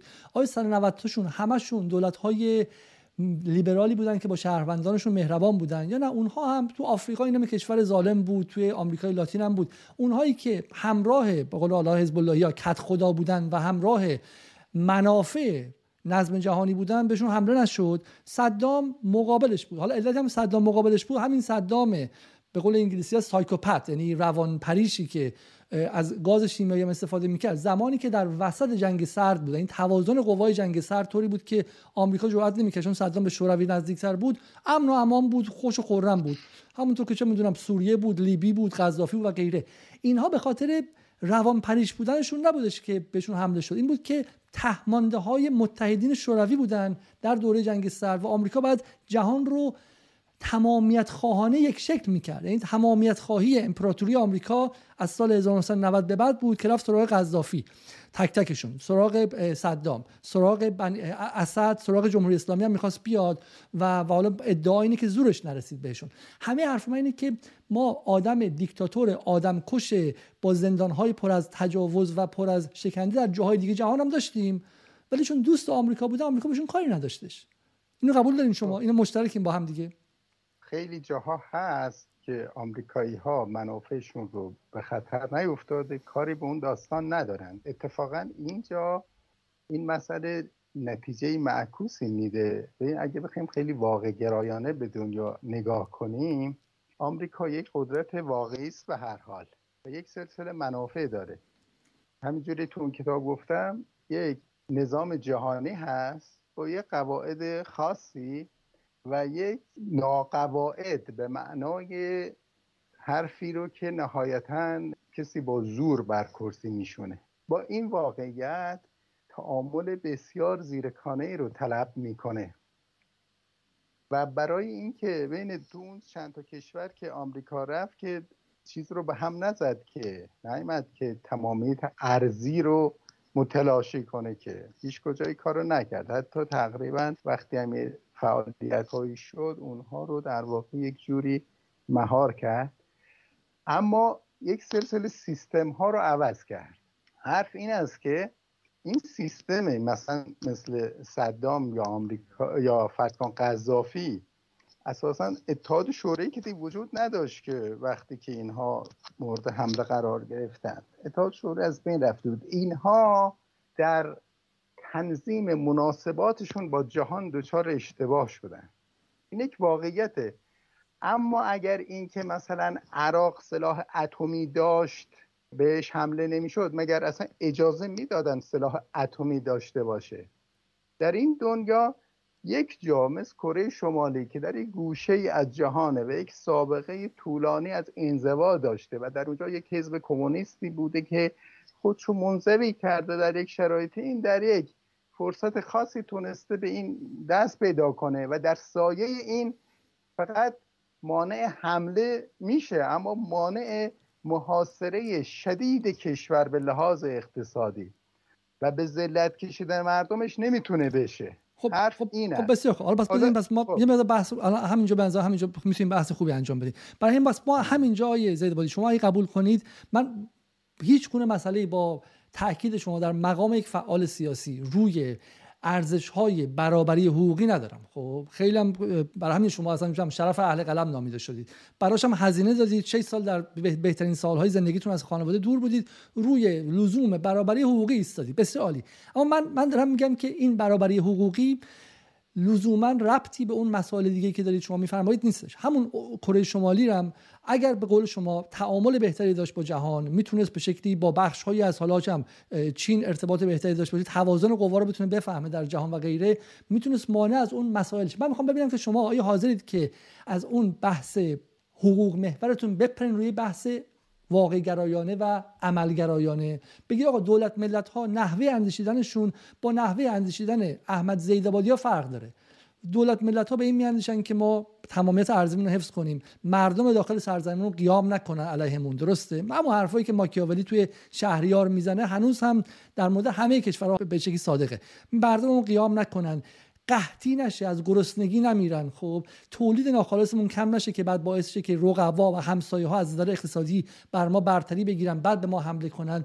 و, و نگاهش خیلی نگاه رباتیه. مثل یک ربات محاسبه می‌کنه که من این مجموعه رو انجام بدم. شما قبول دارید که از منظر حاکمان ما باید وارد این گفتگو بشیم. یعنی اینکه حالا شهروندا خوشحالن تو دلشون یا نه برابری حقوقی دارن یا نه. اگر اونم شما بتونید توضیح بدی که برابری حقوقی باعث میشه که تعلق ملی بیشتر شه و اینا دیرتر قیام کنن این فایده داره حتما. اگر بتونید نشون بدی که شهروندانی که اگر کشتشن دل مردم جهان بیشتر میسوزه و این مانع جنگ پیشگیری می‌کنه اینم بله من قبول دارم. ولی من می‌خوام بگم آیا زیدابادی بعد از همه این سالها حاضره که وارد هیته پراگماتیستی و, و عملگرایی و واقعگرایی بشه یا نه؟ ما دو ساحت داریم. یک ساحت بحث و نظر و اینها و بحثی که راجع ملت دولت من مطرح کردم یک بحث نظری است دیگه در واقع. اما استقرار این احتیاج به یک استراتژی داره و در استراتژی شما باید کاملا همه این مسائل رو واقع گرایانه ببینید. برای همینم هست که من در شرایط حاضر مثلا برخی رفتارهایی که منجر به مثلا بی ثباتی کشور بشه اینها رو تایید نمی کنم دیگه مثلا چیزایی که بقیه مطرح می‌کنن. ولی ببینید از بعد از جنگ سرد شما هیچ دموکراسی رو در جهان نمی‌تونید سراغ کنید که مورد حمله قرار گرفته باشه. حالا چه موافق آمریکا بوده باشه چه نباشه. ونزوئلا چی؟ اون مورد خب ونزوئلا که اولا هنوز مورد حمله فیزیکی قرار نگرفته. حمله اقتصادی چنان سنگینی که کشور متلاشی کرد و آماده شورش کرد. اما اما در همون جام به طور مورینی خود ونزوئلا هم در واقع به دلیل همون شکافی که در مردم افتاده و به دو طبقه تقسیم شدن و مجموعه محدودیت هایی رو که دولت علیه اون طرف اعمال می‌کنه این بهانه ایجاد کرده. نه ما هیچ حمله ای رو به هیچ دموکراسی بعد از پایان جنگ سرد نداریم دو مورد شیلی و هندوراس چی؟ هندوراس چی؟ هر دو آیه هندوراس هندوراس حمله نظامی شد بهش. شدن. چه سالی؟ نه اینها ببین بحث نظام های به اصطلاح تأمین کننده حقوق برابر من دارم میگم. نظام هایی که دموکراتیک هستند. دموکراتیک هم نه اینکه صرفا حکومتشون از راه انتخابات سر کار اومده. آیا حقوق اقلیت رو هم به عنوان جمعی که می‌تونن و باید از طریق تلاش های مسالمت آمیز به اکثریت تبدیل بشن به رسمیت می‌شناسند یا نه. در همون ونزوئلا خب بالا بالاخره الان مدت هاست انتخاباتشون با مشکلات مواجه است. در رابطه با اقلیت خوب برخورد نمی‌کنن. یک به اصطلاح گرفتاری برای خودشون درست کردن. بحث من اساسا این است که حالا اون مصدق و آلنده یک جوری قربانی جنگ سرد شدن اما بعد از جنگ سرد تقریبا خیلی آمریکایی‌ها با نظام های چپی که از طریق دموکراتیک هم به صلاح سر کار اومدن تقریبا توجه که الان خاطرمه نداشتند هیچ جا. حالا کشفش کشف این حالا هر... کار پیچیده نیست آیه زیدابادی بذار من این مثال به شما بزنم که بخشی از تجربه زیسته شما و من هم هستش. ما نمی‌تونیم ببینیم حالا واقعا چم آمریکا وای میسته و به کشوری چون میگم تاریخ برام شما می‌تونید هر کشوری که آمریکا حمله کرد بگید که چون این خیلی دموکرات نبود اونجا به سه تا چه می‌دونم بهایی و چهار تا چه می‌دونم مسلمان ظلم کرده و غیره. بذار مثال بزنم. دولت محمد خاتمی که شما هم از طرفدارانش بودین از دولت محمود احمدی نژاد که دموکرات‌تر بود. قبول دارید شما؟ یعنی دولت دموکرات تر بود. به این شکل بگم جمهوری اسلامی در دوره محمد خاتمی بین سالهای 76 تا 84 از جمهوری اسلامی دوره احمدی نژاد بین سالهای 84 تا 92 دموکرات تر بود یا نبود؟ در مجموع از یک جهاتی فکر نمی کنم خیلی دموکرات تر بود. تو میزان افرادی رو که دستگیر شدن در همون دورها از روشنفکران از فعالان سیاسی از فعالان سنفی و اینها تحت فشار قرار گرفتند و اینها در واقع از روند خارج شدن و بستن مطبوعات به طور کامل. حتی مطبوعاتی که شما سابقه ای از زمان میر حسین موسوی داشتن از زمان هاشمی داشتن همه اینها خیلی اون وضعیت رو دموکراتیک تر از وضعیت بعدیش نمی‌کرد. یک چیز رو میشه گفت. آقای خاتمی آدم با تری و آدم ملایمتری و آدم اتاف پذیرتری بود با دولتی که تشکیل داده بود و مجموعه محدودیت هایی که باهاش مواجه بود. اون موقع به هر حال همه آقایان همه بودند دیگه. قوه قضاییه که از بدترین دوره های حیاتش بود در همون دوره. و خدمتتون ارز کنم که نیروهای امنیتی دیدید خب چه ها کردن چقدر نیروی موازی درست شد و این اگه بخوایم بسنجیم کار پردرده سری. حالا ولی فرض ولی رفتار رفتار, رفتار ایران بخیر رفتار دولتی که حالا من حکومت رو نمیگم ولی دولت خاتمی در اون 8 سال به مزاق غرب بیشتر می‌خورد. گفتگوی تمدن ها رو پیشنهاد کرد به جهان. تصویری که به جهان می‌داد تصویر تنش زدایی بود نه تصویر ستیز جویی. از آبراهام لینکن در آمریکا حرف می‌زد و غیره. و و بالاخره ما از داخل ایران تصویر میدیم که داره این جامعه به سمت ارزش های لیبرالی میره. و دقیقا در همان سالی که سازمان ملل گفتگوی تمدن‌های خاتمی رو به عنوان سال شعار سال انتخاب کرد دقیقا 22 ژانویه یعنی 22 روز بعد از آغاز اعلام سال به عنوان گفتگو تمدن ها جورج بوش ایران رو در کنار کره شمالی و عراق دوره صدام به عنوان محور شرارت اعلام کرد. در حالی که ما در دوره احمدی نژاد چنین خصومتی از سوی آمریکا در این حد نداشتیم. عده‌ای معتقدند حداقل که علت این اینه که فارغ از اینکه ما چقدر با دانشجوامون مهربان بودیم یا نبودیم و چقدر جنبش های مثلا چه می‌دونم مدنیمون رو بهشون مهربانی می‌کنیم یا تو زندان شکنجه می‌کردیم اون موقع در دوره خاتمی توازن قوا طوری بود که آمریکا به دنبال اشغال ایران بود و مدارکی هم که منتشر شده این رو نشون میده بحث های وزلی کلارک و غیره. و در دوره احمدی نژاد ایران به سمت از نظر نظامی قوی تر شدن رفت. حالا شما ممکن است بگی پولش از کجا آورد و غیره ولی قوی تر شدن رفت و این طمع آمریکا رو کمتر کرد. غیر از اینکه ایران با دخالت در عراق و افغانستان اونها رو با باطلاق برای آمریکا تبدیل کرد. من منظورم این که این بحث رو می‌خوام بگم شما به عنوان کسی که دکترای علوم سیاسی داری من نمی‌خوام بحث ایدئولوژیک کنم و معتقدم که انسان بسیار جنب و جز معدود کسانی هستین که مرتب گذشته خودتون رو نقد می‌کنید. آیا قبول دارید که شما اصلاح طلبان اصلاح جویان ملی مذهبی ها دموکرات ها بسیاری از کسانی که به شکلی دنبال ایده دموکراتیک کردن قدرت در ایران بودن که به نظرم پروژه قابل احترامیه. اما این امر رالیستی رو همیشه غیبت داشته در نگاهتون. یعنی هیچ وقت نپذیرفتیم که آقا بالاخره ما برای اینکه تو این ایران باشه بتونیم ایران دموکراتی داشته باشیم اول باید ایران داشته باشیم. برای اینکه ایران داشته باشیم صدام نباید بتونه حمله کنه آمریکا هم نباید بتونه طمع حمله داشته باشه. برای همین اون ملیگرایی مدنیتون رو در امتداد این کاری که الان جمهوری اسلامی داره می‌کنه برای تقویت قوای نظامی و تمامیت ارزی انجام بدین نه اینکه مقابلش.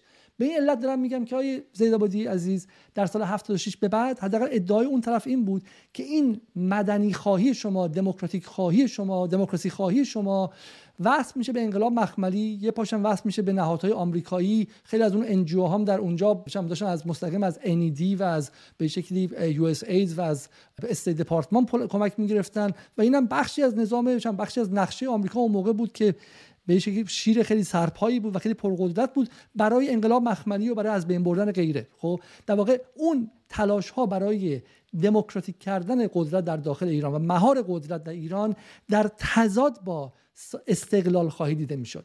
در حالی که شما قاعدتا نباید آزادی خواهی و استقلالی خواهی رو مقابل هم ببینید. شما از دل جریانی میاد که اینا رو با همدیگه می‌خواسته. درسته؟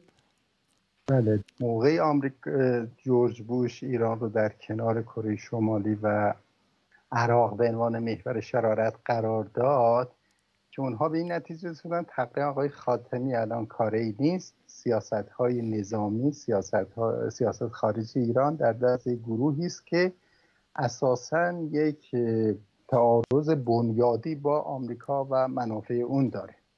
و اتفاقا در دوره احمدی نژاد اگه دقت کنیم دوره قدرت ایران نیست. و دلیل اینکه به مجرد اینکه فک پلمپ تأسیسات اسلام برداشته شد ایران ابتدا در شورای حکام شروع کرد محکوم کردن قطعنامه صادر کردن. قطعنامه ها بعد سبب رفتن پرونده ایران به شورای امنیت شد و در شورای امنیت یک سلسله تحریم های تاریخی علیه ایران اعمال شد که خود جمهوری اسلامی رو وادار کرد دوباره بره و در مسقط بشینه و مذاکره کنه. یعنی داستان دقیقا معکوس اتفاق افتاده نه به اون روایت.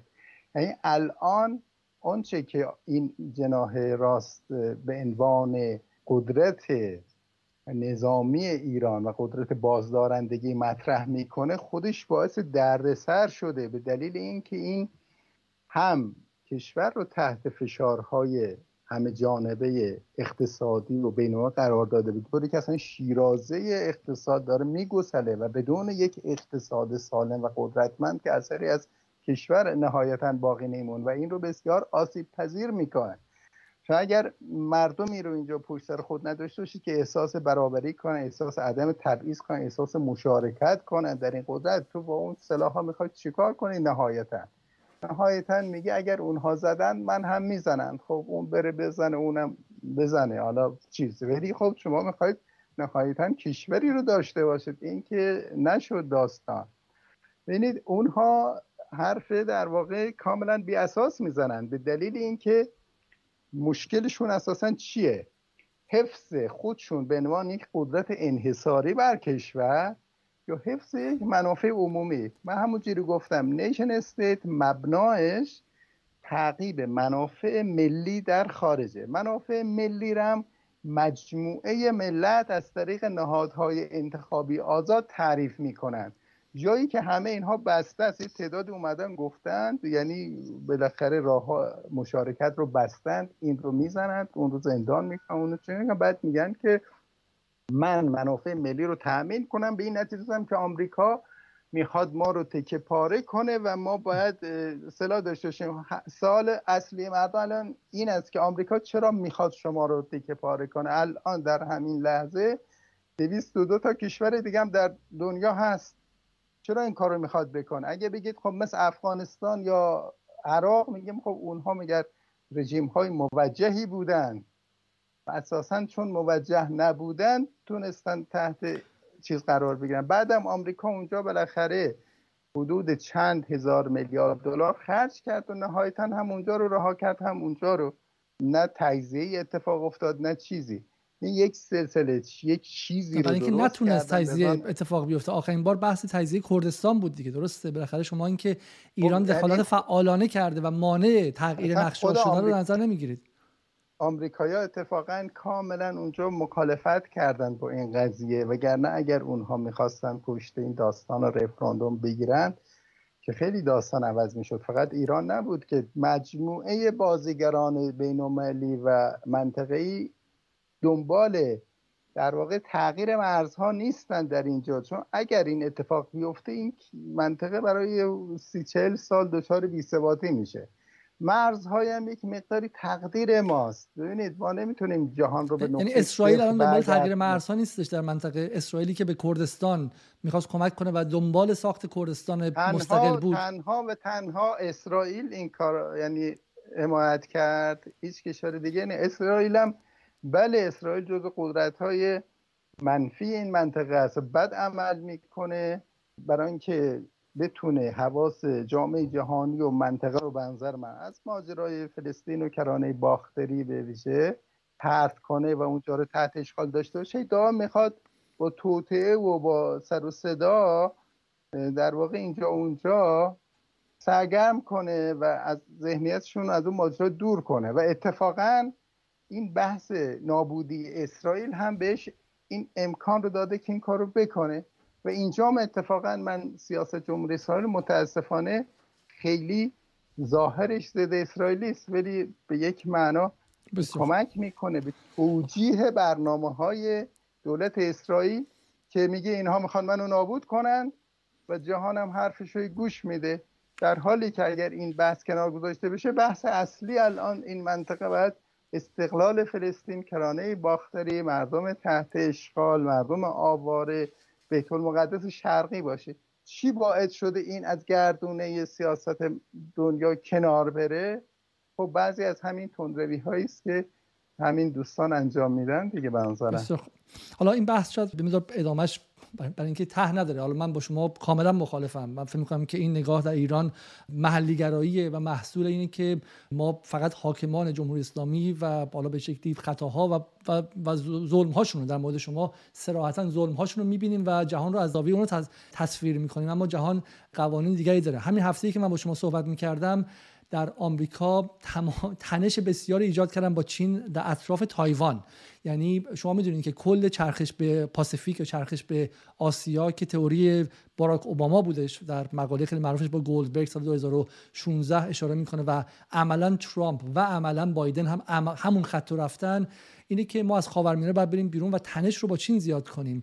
علتش هم که آمریکا گمان می‌کنه کشاندن چین به یک جنگ می‌تونه نقطه قوت آمریکا باشه. چون آمریکا توان نظامی بسیار بسیار بیشتر از چین داره و در توان اقتصادی از چین داره کم میاره. برای همین چینی که از نظر اقتصادی وضع مردمش داره بهتر میشه. هر روز از نظر بهداشتی در همین بحث کرونا ما دیدیم که اگر حقوق شهروندی باشه حق زنده موندن به واسطه واکسن دیگه. در آمریکا تعداد افرادی که مردن ده ها برابر چین بود با اینکه جمعیت آمریکا یک چهارم چینه و حداقل از منظر رفاه اجتماعی وضع چین بهتره اما آمریکا نمیگه چون وضع مردم تو بهتر کردی یک ممیز سه دهم billion میلیارد نفر رو هم از گرسنگی کشیدی کنار. من به تو رحم می‌کنم. آمریکا دنبال ایجاد جنگ برای همین ما به این به به به نقطه مشترک نخواهیم رسید و من شخصا همچنان معتقدم که framework آره framework کلی واقع گرایانه است و شما هنوز معتقدید که روابط درونی حکومت ها امر موثریه.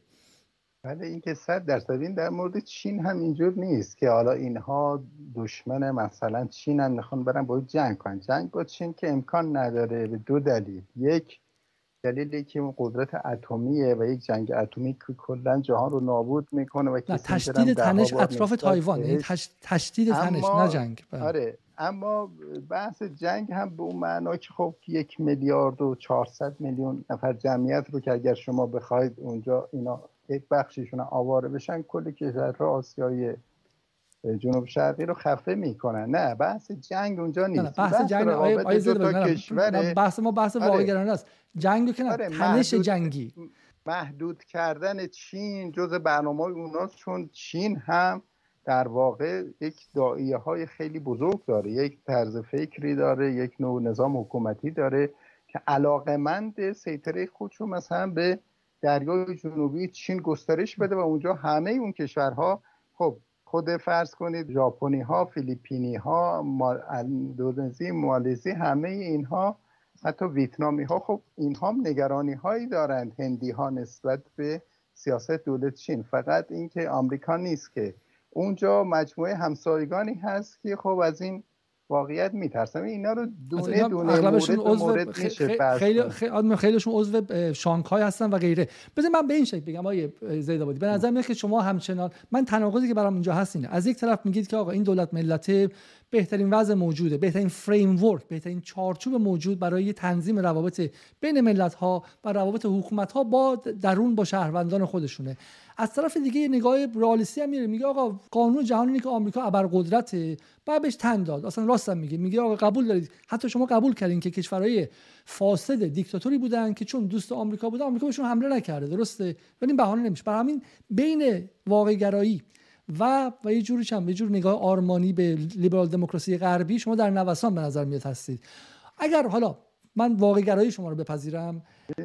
ببین اون حقوق برابری که من میگم لزوما لیبرال دموکراسی نیست که. ممکنه سوسیال دموکراسی هم باشه. بسیار حالا بهش بهش می‌رسیم. نه بحث من اینه که شما از اول میگه آقا اگه با آمریکا دوست ما مجبوریم بهش دوست باشیم. بسیار خوب این اینم واقع گرایی شماست. سوالی که واضح هست اینه قبول دارید که اون فریم کلی اون چارچوب عظیم جهانی تغییر کرده. از زمانی که شما اولین بار این بحث رو مطرح کردید نه اولین بار مطرح کردید از دهه هفتادی که شما اولین بار به عرصه سیاسی اومدید زندان رفتید تا امروز اون چارچوب کلی عوض شده. در اون زمانی که شما وارد بحث شدید جهان تک قطبی بود. همون که شما گفتید اگر با آمریکا تنش داشتی این تنش می‌تونست به قیمت اشغال سرزمینی تموم شه. اگر تنش داشتی با مردمت هم خوب نبود این می‌تونست به قیمت حذف تموم شه و بقا تو از دست بدی به اون حکومت. اما ما به یک فریم دیگه رفتیم. ما الان با جهان چند قطبی سر و کار داریم و این بسیاری از اون معادلاتی که شما باهاش در زمان دکتراتون در زمان نوشته های اولیتون که من به اون جوان میخوندم خیلی از اونها عوض شده. جهان به سمت authoritarianism داره میره به سمت اقتدارگرایی داره میره. تو خود آمریکا ما اقتدارگرایی داشتیم. در خیلی از کشورها اقتدارگرایی داره جا میفته. بسیاری معتقدن که سرمایداری آینده سرمایداری با ارزش های آسیایی خواهد بود. یعنی به جای اینکه سرمایداری و لیبرال, دموکراسی با هم تلفیق شن سرمایداری با اقتدارگرایی تلفیق میشن و مدل های موفق تری از دولت ملت ها می‌سازن. با GDP ها و تولید ناخالص ملی بیشتری. آیا شما قبول دارید که به عنوان اگه بخوایم واقع گرا باشیم بعد بپذیریم که نظم جهانی در این سالها عوض شده؟ بعد از فروپاشی نظام دو قطبی آمریکایی ها در یک دوره ای در جهت تک قطبی کردن نظام جهانی حرکت کردند. ولی همون موقع هم خیلی از متفکران توضیح دادند که این امکان پذیر نیست. ما با یک جهان تک چند قطبی روبرو هستیم. الان هم نظام جهانی چند قطبی نیست. به من تک چند قطبی یعنی یک ابرقدرتی داریم که یک امتیازات خاصی داره مثل ایالات متحده. ولی این به این معنا نیست که همه کاره جهان باشه و بتونه هر جا که اراده کرد بحران ها رو به نفع خودش حل کنه. چون قدرت های دیگری هم حالا در یک سطح اتحادیه اروپا روسیه به عنوان قدرت نظامی چین به قدرت نظامی اقتصادی و حتی هند به یک معنا. و در کنار اینها باز کشورهایی مثل فرسون برزیل و آفریقای جنوبی و حتی به یک معنا مصر مثلا اینها و اینها مثلا به عنوان قدرت های دست چندم اینها دارن نقش بازی می‌کنن. بنابراین این از هم اول هم قابل پیش بینی بود که نظم جهانی اینه. اما اقتدارگرایی همونطوری گفتید یه دوره کوتاه داشت و دوباره دوباره برگشته به وضعیت اولیه خودش. حالا ممکنه ما نسبت به آینده جهان نمی‌تونیم مطمئن باشیم چی به چیه چون به نهایت فاکتور داره عمل می‌کنه. یعنی چی برگشت به اولش؟ ببخشید من متوجه نشدم. یعنی چی اقتدارگرایی برگشت به اولش؟ چند چند جا مثلا در دوره ترامپ فرض کن که همه می‌خواستن اون رو یک رژیم اقتدارگرا تعریف کنن در آمریکا در واقع دوباره حکومت برگشت دست نه فقط آمریکا نیستش. تو کتابتون هم هستش. مودی در هند چ... بولسونارو در برزیل پوتین در روسیه خود چین سنگاپور کشورهای جنوب شرق آسیا روندی که خیلی دارن میگن روند به سمت اقتدارگرایی و رفت دور شدن از لیبرال دموکراسی. و دلیلش هم منطق سرمایه است. لیبرال دموکراسی تولید خوب به وجود نیاورد. لیبرال دموکراسی توش اعتصاب به وجود میاد. من من طرفدار دموکراسی هستم ولی از توش اعتصاب میاد. کارگرا ممکنه که اونقدر خوب تولید نکنن. اقتدارگرایی و و به شکلی مرکزگرایی دولت یه جاهایی داره بیشتر کمک می‌کنه. حالا این روند رو من فقط در مورد شخص ترامپ نگفتم در مورد کل کشور رو گفتم. خب ببینید بعضی از خب روسیه چین که کشورهایی مثل اینها که از همون ابتدا هم همین بودن. از اولش اقتدارگرا بودن هیچ وقت دموکراتیک نبودن. آیا ما یک دموکراسی بزرگ رو داریم که تبدیل شده باشه به یک نظام اقتدارگرا؟ هند هم در واقع اون عنصر هندویزم مقدار در حزب حاکم تقویت شده. هنوز هم اونجا یک دموکراسی است همچنان در واقع دموکراسی لیبراله. ولی خب دولت ها متناسب با شرایط ممکن احساس به صلاح مثلا برخی از معلف های قدرت رو بزرگتر کنن کوچکتر کنن. اما این که جهان داره میره به سمت اقتدارگرایی و این اقتضای سرمایه هست این رو من قبول ندارم. چون اساسا سرمایه رو جور دیگری اصلا تعریف می‌کنم نظام اقتصادی رو جور دیگری می‌بینم. اون مبتنی برای نگاه دیگری است که خب با نگاه هم قاعدتا خب. متفاوت است حالا این سوالو به این شکل مطرح کنیم. بحث بعدی و بعدم حالا فکر من حدود هزار نفر در کلاب هاست این بحث رو گوش می‌کنن. در چل سال گذشته غرب ایران رو کشوری استثنایی دونسته. مشخصا در خیلی مواقع ایران کشوری خودسر دانسته. یعنی نظامی خودسر و روگ به قول انگلیسی هم. خود رهبران جمهوری اسلامی هم هر از گاهی بعدشون نیامده گفتن که ما تنها کشور انقلابی جهان هستیم و کشور استثنایی هستیم. تازگی ها هم در این سالهایی که فشار تحریم های ترامپ باعث افزایش شکاف دولت ملت شده یک از دلایلش حداقل این بوده. بسیاری مرتب میگن که هیچ چیز در زندگی ایران در, در ایران نرمال نیست. هشتگ زندگی نرمال رو به عنوان امری کنایی بزرگ می‌کنن و غیره. آیا جمهوری اسلامی یک دولت ملت نرماله؟ اصلا آیا حکومت نرمال از نظر شما؟ این به تعریف ما از نرمال برمیگرده. من اون کتابم یک شاخصه هایی رو راجع به یک دولت ملت بالغ مطرح کردم که خب این به این معنا نیست که یک کشورهای به طور صد درصد به این تطبیق دارن بعضی دیگه صد درصد از این دورن. یک طیفی رو شامل میشه. و اساس اون نگاهی که من تو کتاب مطرح کردم ببینید خود نیشن استیت به لحاظ یک واقعیت یک ظرفی که وجود داره یک سلسله از الزامات خودش حتی به جمهوری اسلامی هم تحمیل کرده. و اینها بالاخره اونها رو راجبشون صحبت می‌کنه. اما در یک سلسله بحث های نظری و برخی از این افرادی که هستند یک دعایه هایی است که حالا برخیشون ادعای مثلا یک نوع نظام فقهی رو در ذهن دارن در حالی که می‌دونید خب فقه شیعه هیچ وقت اون فقه سیاسیش خیلی پرورش پیدا نکرده تا سالها. و بیشتر جنبه حقوق فردی اون هم با شاخص های در واقع کهم بوده. بعضی ادعای اون رو دارند خب اون اگر باشه اون با وضعیت فعلی جهان نرمال نیست. بعضی هم یک ایدئولوژی انقلابی مثلا غرب ستیزان حالا به جا غرب, غرب که میگیم بحث غرب جغرافیایی نیست. یه نوع مثلا دشمنی با دستاوردهای اصلی مدرنیزم به عنوان یک مثلا چیزی که فکر می‌کنند این تبلور نفسانیت بشر بوده. با این تعارض دارند و دایه های هم داخلی هم بیرونی دارند و این هم اونها رو در واقع غیر طبیعی می‌کنه.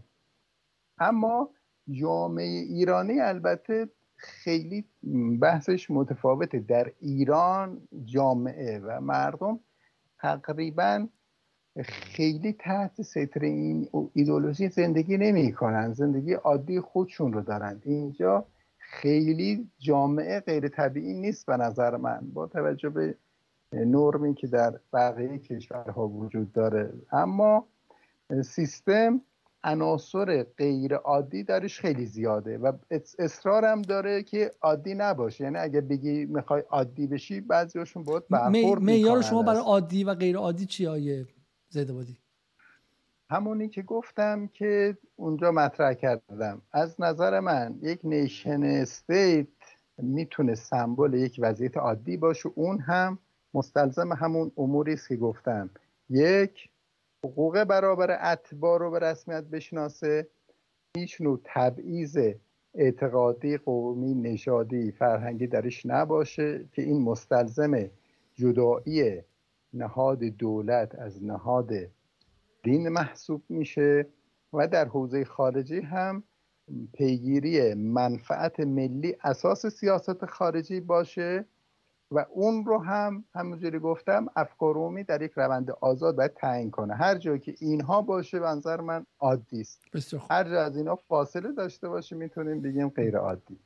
مثلا در آمریکایی که در آمریکا و انگلیسی که برخلاف افکار عمومی چون حداقل اکثریت مردم انگلیس مخالف حمله تونی بلر به عراق بودن و این امر غیر قانونی هم بود بعدا هم در Chilcot report نوشته شد در موردش و بلر به دادگاه رفت به خاطرش و مخالفش بودن ولی باز هم این حمله انجام شد و در آمریکا دیدیم و الان گفته میشه که 6 و نیم تریلیون دلار از پول مردم آمریکا به واسطه این دو جنگ از جیبشون خالی شد. در واقع عملا جنگ آمریکا و افغانستان در عراق و افغانستان بیش از که قارت منابع مردم خاورمیانه باشه قارت منابع مردم خودشون بود و راهی برای بازارهای طبقاتی بود. و این شما عادی می‌دونید چون در روی کاغذ آمریکای لیبرال دموکراسیه. ولی مثلا مثلا حضور ایران در سوریه رو حتی اگر برای این باشه که مانع مانع از از بین رفتن امنیت مرز غربی ما این رو عادی نمی‌دونیم. من می‌خوام بگم که معیاری آیا میشه معیار جهان شمول برای این آورد که چه چیزی کدوم رفتار حکومت عادی جایی میشه یا جایی نمیشه؟ آیا این متاثر از قدرت واقعی چونه یا اینکه نه؟ ما واقعا می‌تونیم خطکش بکشیم و با معیارهای اخلاقی یا معیارهای به شکلی متفاوت دیگری اندازه بگیریم. این من گفتم هیچ چیز مطلقی وجود نداره که یک کشور صد درصد بگیم این نچرال طبیعی اون دیگری غیر طبیعی. گفتم تیفی است. در آمریکا وقتی که دولت بلر فرض کنید تصمیم می‌گیره این دولت بلر نماینده بوش البته. در آمریکا بلر در انگلیس. آره. نه در انگلستان. بلر در اونجا هم اونجا در یک انتخابات آزاد اونجا پارلمان شکل گرفته بود. در اونجا رئیس جمهور انتخاب شده بود. این می‌تونه بعد از چهار سال اگر افکار رو ببینند که مخالفه هستن به حزب رقیب رای بدن بیاد و سیاست های دیگری رو به کار بگیره عقب نشینی کنه. چنانچه این اتفاق افتاد. در ایران داستان به این دلیل مورد انتقاده که این امکان یک تغییر معنادار در سیستم از طریق رأی عمومی نیست.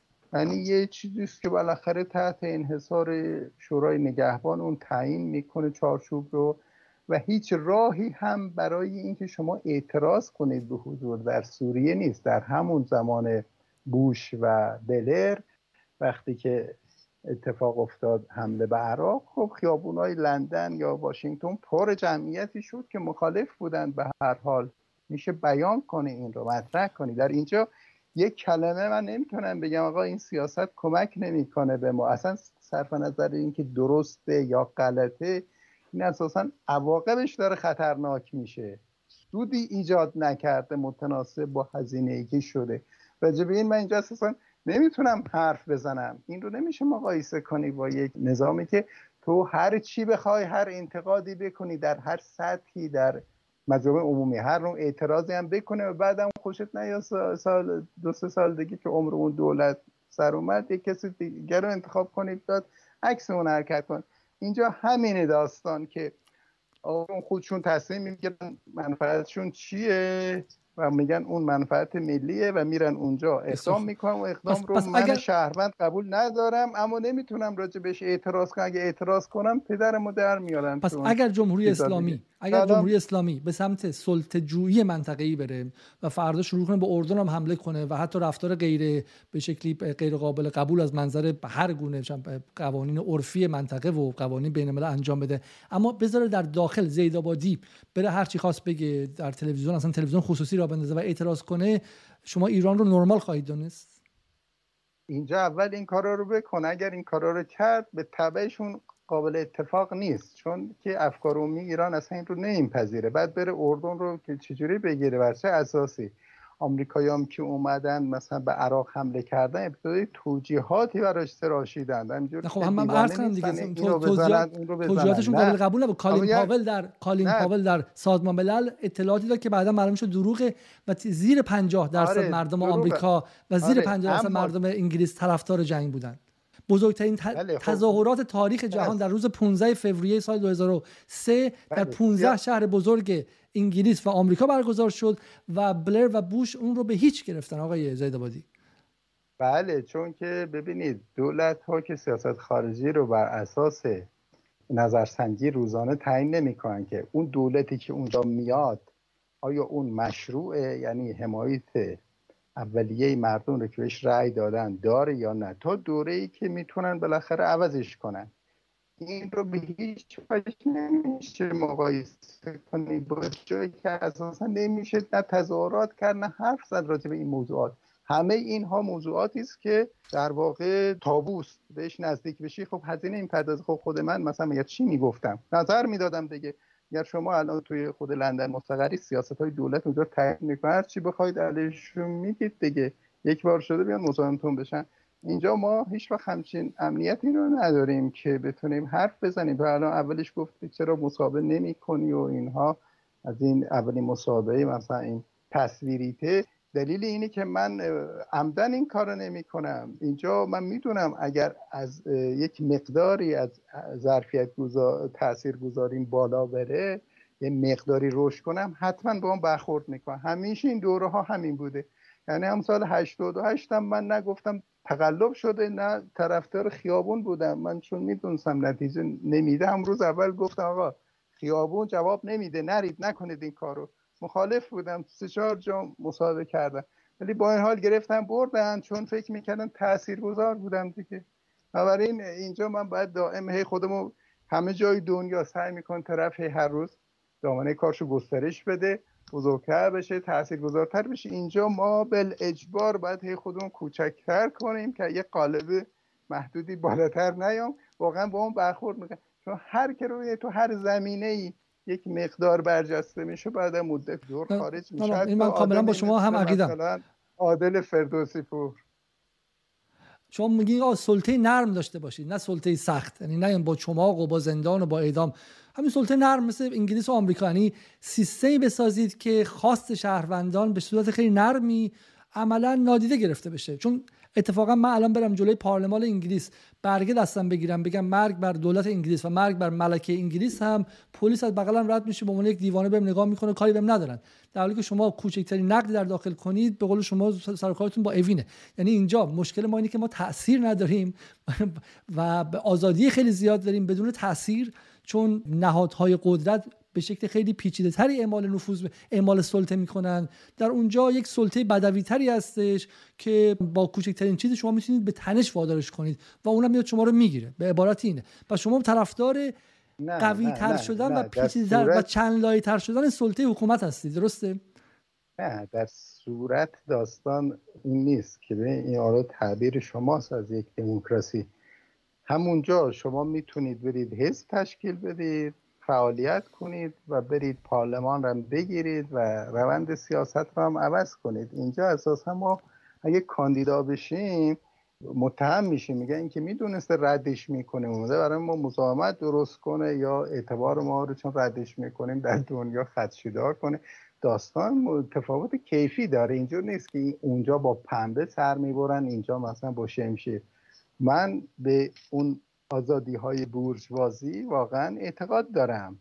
چون نمونه هایی است که بالاخره هر روشنفکری از هر جایی در چه جهان بسیار کمونیستی چه جهان جهان سومی فرار می‌کنه میره اونجا بالاخره یا اونجا معمنشه این هرچی هسته حتما چیز خوبیه. چون که بالاخره چین نمیره که ایران نمیادش که روسیه نمیره که این, این اصالتی داره. این نفی اصالت این به این صورت که من اساسا قبول ندارم. چون, چون به خود من به خود من هم این صادقه بده من یک بار برای همیشه جواب بدم. میگن که چرا نمیری کوبا زندگی کنی؟ چرا روسیه زندگی نمی‌کنی؟ واقعیتش اینه که خب هیچ آدم عاقلی سیستم اقتصادی استابیلیتی و ثبات و و همینطور هم آزادی حالا شما گفتین برابری حقوقی در انگلستان رو ول نمی‌کنه. ولی من نگاه می‌کنم که این برابری حقوقی و این حقوقی که من داشتم در همین یک سال نیم گذشته که کرونا بوده به شکلی حتی حقوق بیکاری که به نزدیک 15 میلیون 20 میلیون نفر در انگلستان دادن که اقتصاد فرو نپاشه و غیره. ولی یه مابعضایی هم داره اینه که خب افغانستان هم نابود میشه عراق هم نابود میشه. یعنی به شکلی ما بالا نونمون توی خون بقیه مردم جهان می‌زنیم درسته؟ و با در روابط درونی خودشون دموکراته. ولی این روابط درونی برآمده از چهار قرن استعمار چهار قرن از بین بردن چهار قرن گرفتن و قارت سیستماتیک جاهای دیگه است و همینطور هم در حال حاضر یک سلطه بر جاهای دیگه هستش.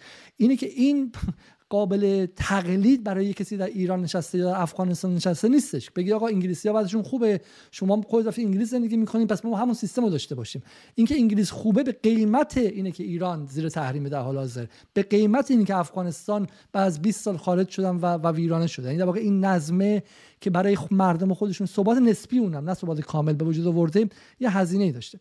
نه اینم درست نیست. ببینید خود اروپا در همین قرن گذشته در دو تا جنگ جهانی ویرانگر حدود ده ها میلیون جمعیت جوانشون از دست دادن و ویران کامل شدن. چه کل دنیای استعمار که می‌تونستن کالا ببرن نه به اندازه یک دهم اون خسارات جنگ هم نبود. دوباره این ساخته شد. این رو نباید ما هی دائم اینجا نشستیم کار مرتب نمی کنیم حقوق همدیگه رو رعایت نمی کنیم محیط سیستمون رو تخریب می‌کنیم. و همدیگه زور میگیم. بعد وقتی که نوبت مسئولیت می‌رسه میگن یک تعداد اون جهان اون برای نشستن ما رو قارت میگن خودشون خوب شده اینا. واقعیت این الان چه قارتی مثلا الان ایران رو دارن می‌کنن؟ ایران به راحتی به خاطر چند کیلو اورانیوم خودشو تحت تاثیر قرار داده. اینا رو جمع کنه ببینیم بازم تحریم هست یا نه. یه بحث امنیتیه ربطی به اون که می‌خوان اینجا رو آیه آیه آیه آیه زید عزیز آیه زید عزیز. ایران اورانیوم رو جمع کرد تحریم هم بعد از یه سال برگشت.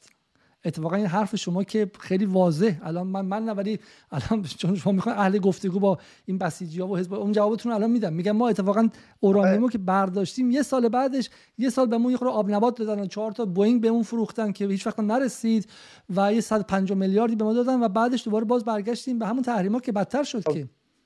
حالا چرا برگشتن؟ ببینید قرار بود اونا یه تلقی از برجام داشتن که قرار بود ایران بالاخره مجموع اختلافات رو با اونا حل کنه. شما نمی‌تونید با همسایتون توافق کنید که ماشینتون رو جلو پارکینگ همدیگه پارک نکنید بعد از فردا آشغالات رو بگذارید دم در اون. خب منم می‌پرسم اونا می‌پرسن. آیا در واقع تزریق بالاخره پول به ایران باید سبب مثلا دخالت بیشتری در فلان نقطه جهان می‌شد که منافع اونا رو به خطر بندازه. آیا بعد موشکی هوا می‌کردید؟ روش هم حتما مینوشتید که اسرائیل باید نابود بشه. بحث سر این نیست. بحث سر این که بالاخره یک استکاک منافعی وجود داره. شما وقتی به رسمیت نمی‌شناسید اونم به رسمیت نمی‌شناسه. شما باید برید روی اون به صلاح محورهایی که وحدت یا اشتراک منافع دارید و هم کار کنید رو منا... اونجا هم که به صلاح با هم اختلاف دارید خب با هم چانه بزنید یا اون رو از دستور کار خارج کنید. حد کجاست؟ حد یقفش بینید الان در این همه کشور در جهان وجود داره کدوماش اندازه ایران تحریم شده؟ نه این حرف شما متفاوته. خب. خود آقای ظریف خود جواد ظریف گفت خود جواد ظریف گفت برجام سر این بود که ما یه جایی بریم جلو یه قدم بریم جلو ما دو قدم بریم جلو آمریکا هم یه قدم بره جلو. ما این اورانیوم به قول شما غنی سازی همین الان گفتید. بذاریم کنار. و عراق رو هم ببندیم. اونام یه قدم بیان. این تحریما رو فعلا وردارن. قرارم این بود. خیلی هم میگن حتی از داخل بیت رهبری هم من میشنوم که میگن آقا آیندم بود. یعنی برجام منطقی هم ایران سمتش میره نه الان بلا فاصله ها. یعنی بعد این اعتماد سازی میشو از خود سخنران آقای خامنه‌ای هم چنین چیزی برمیاد که ایران به دنبال این بود که به تدریج اعتماد سازی بیشتری کنه. اما همین دو قدمی که ایران برداشت اون طرف مقابل. یه قدمش برگشت دو قدم هم برگشت یکی هم زد پس گردن ایران. خب این شما بعد اون مسیر از اون سمت ببینید دیگه. این داوری بیطرفانه و واقع بینانه ای نیست.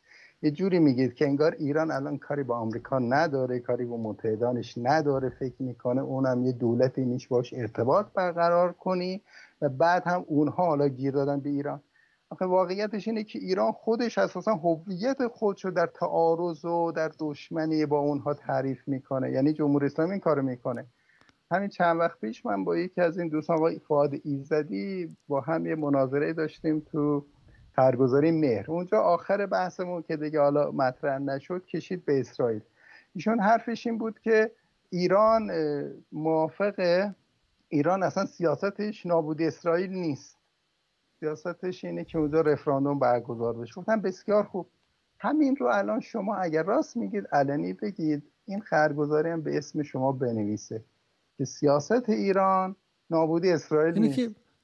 اگر یک سیاست بدار به همین زبانی که من میگم ولی ولی که همین آقای خامنه‌ای روز قدس گفت گفتش که ایران به دنبال رفراندوم و اینکه ایران حالا به اشکال مختلف گفته که ما نه. نه ببین حالا اون اون تعریفی شما از رفراندوم می‌کنید که بعدش خب به معنای نابودی من کار به اون ندارم. ولی اگر این حرف اینه یک نفر در وزارت خارجه بزنه. اگر این فردا یک تحول کاملا دیپلماتیکی در همه چیز پدید نیاد نمیشه باید بگیم من با آمریکا اساسا همین تعبیراتی خود شما از آمریکا می‌کنید. آمریکا رو یک موجود امپریالیست قارتگر مهاجمی می‌دونید که در مقابلش فقط باید مسلح شد. اگر این است که این دعوا رو می‌خواین تا ابد ادامه بدید. پس چی میگی؟ ما کوتاه نه نه نه نه نه نه نه نه ببین اگر اینه اگر اگر میشه باش توافق کنید این توافق هم باید بگه همه اجزاشو در بر بگیره. نمیشه اینجاشو بکنی اونجاشو تشدید کنی آیده خب دو تا نکته. اولا که شما من واقعا تعجب می‌کنم از شما. یعنی شما میگید که اگه الان ایران بیاد بگه فردا صبح که ما اسرائیل رو چم نمی‌خوایم نابود کنیم. حالا ایران گفته گفته اصلا آقای خامنه‌ای دیگه هیچ دولتی به اون شکل برنامه. ولی در این حد خودشون گفته که ایران نظام هایی که بستن خود به خود سقوط خواهند کرد. مثل آفریقای جنوبی. ایران همیشه گفته که ما از نظر نظامی اسرائیل نابود نمی‌خوایم بکنیم. ولی ایرانی که بغل مرز اسرائیل تو سوریه پایگاه موشکی داره. اسرائیلی که تو مرز آذربایجان با ایران پایگاه موشکی داره. منتظرن که یه جمله قشنگ قسم دیگه بیاد. این از شما بعید های زیاد یعنی شما معادلات قدرت جهانی رو گفتنش گفتنش اگر اگر این یه حرف بی یا حرف بی ارزشی یا چیز خب گفته بشه ببینیم چه اتفاقی میفته همین یک مقام دونپایه وزارت خارجه همین جمله رو اگر جرأت داره اعلام کنه. میگن سیاستمون همینه دیگه. خب اعلامش کن کاری نداره که. یا سیاست ما نابودی اسرائیل نیست. همین یک کلمه. شما میگید این هیچ تغییری ایجاد چرا این کارو کنه ارزش همه نه ارزش داره. چرا؟ گفت گفتن این جمله out of context خارج از context و خارج از چارچوب به این معنی که ایران داره حماس احساس کنه که پشتش داره خالی می‌کنه ایران. ایران متحدانش رو از دست بده. ارزشش در بحث چند بحث قدرت نرم ایران بین نیروهای تندروی جهان و مسلمانان جهان از دست میره. آیا همین الان اردوغان اردوغانی که با اسرائیل رابطه داره و داره ازشون پول در میاره سال 3 میلیون توریست اسرائیلی رو میچاپه باشون روابط تجاری داره حاضرش این جمله‌ای بگه که چه می‌دونم اسرائیل نباید ما به اسرائیل کاری نداریم به فلسطین هم کاری نداریم. نه مرتب یه شعار فلسطینی هم میده چون براش منفعت داره. نه اون نه اون که داستانش فهم اون پذیرفته اسرائیل رو باش رابطه دیپلماتیک برقرار کرده. بحثش کرانه باختر حقوق فلسطینی هاست. در ایران داستان چیز دیگری است. و اجازه باز شدن موضوع هم نمیدن دیگه. می‌دونید که اینجا خب محدودیت زیاده. شما کافی یک کلمه نقد کنید بگن آره این از اسرائیل حمایت کرد و فلان و به جان چه من خدا از صلح مثلا حمایت می‌کردم متهم شدم سالها که از اسرائیل حمایت می‌کنم اینا مواردی که این دوستان نمی‌تونه ازش هم دفاع کنن. خب ما میگیم بیایم باشه بحث کنیم مناظره کنیم حرف بزنیم راجع این چی تریبونا یک طرفه رو ایجاد کردن؟ میگه حرف ما درسته. خب باش.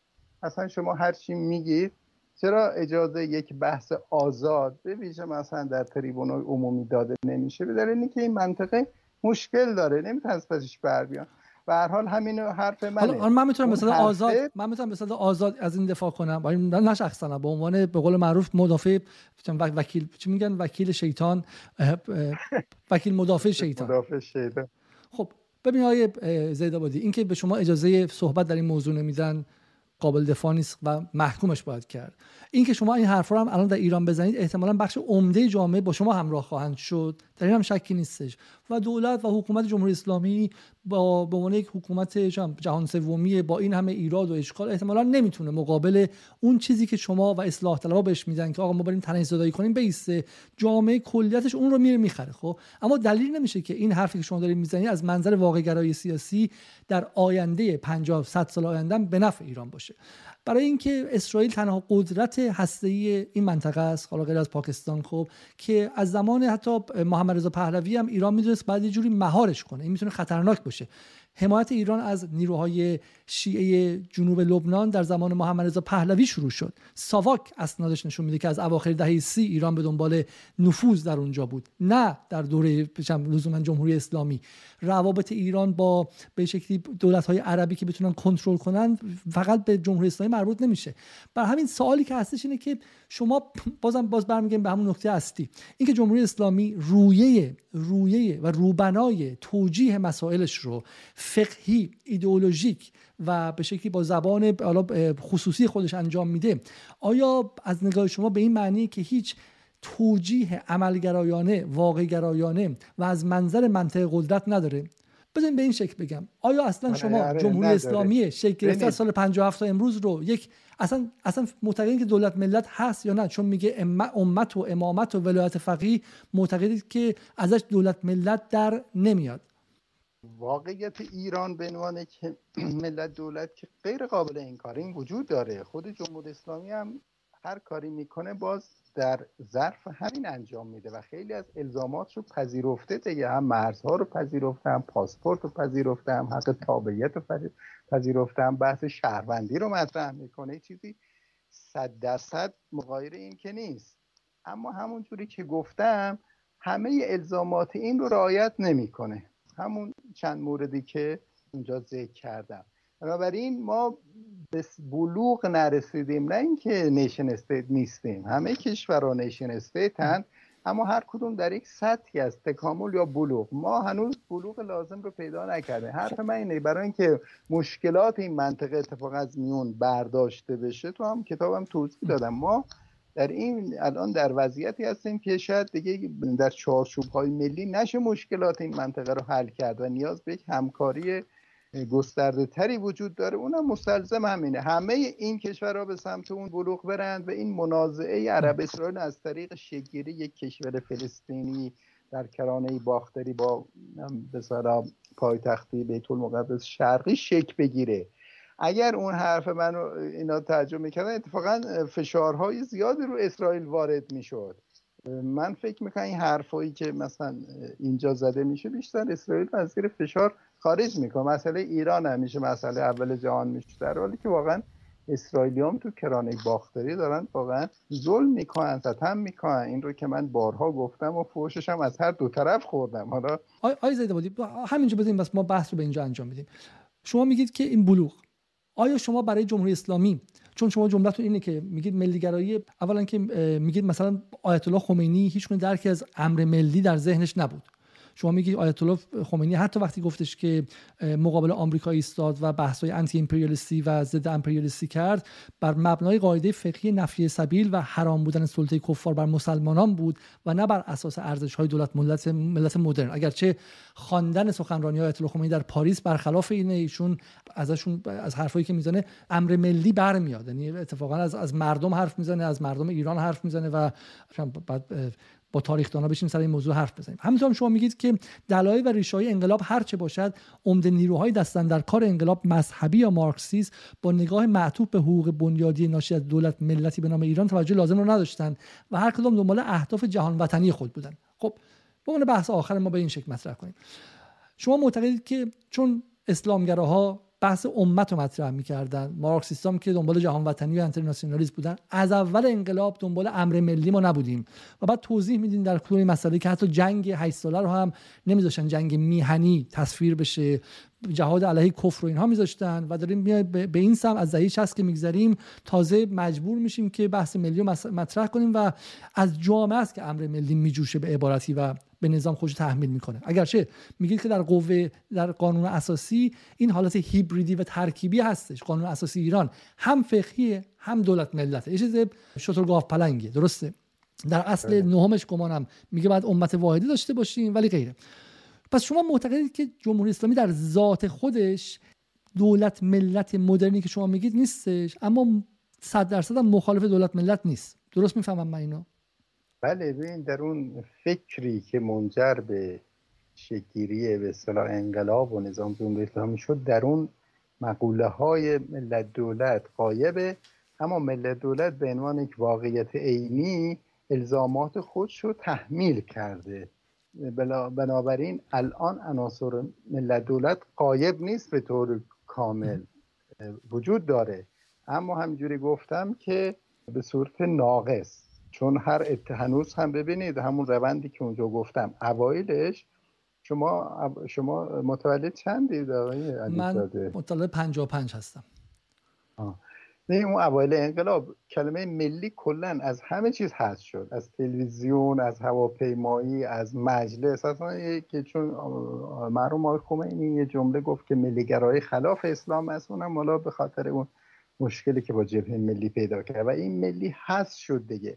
حتی تو جنگ هم من یادم که دوستام که شهید شده بود نوشتم مثلا سرباز فداکار میهن اون با خشاشش ایراد گرفتن که این چه چیزی و اینا باید جور دیگه می نوشته های حرف کار نداریم.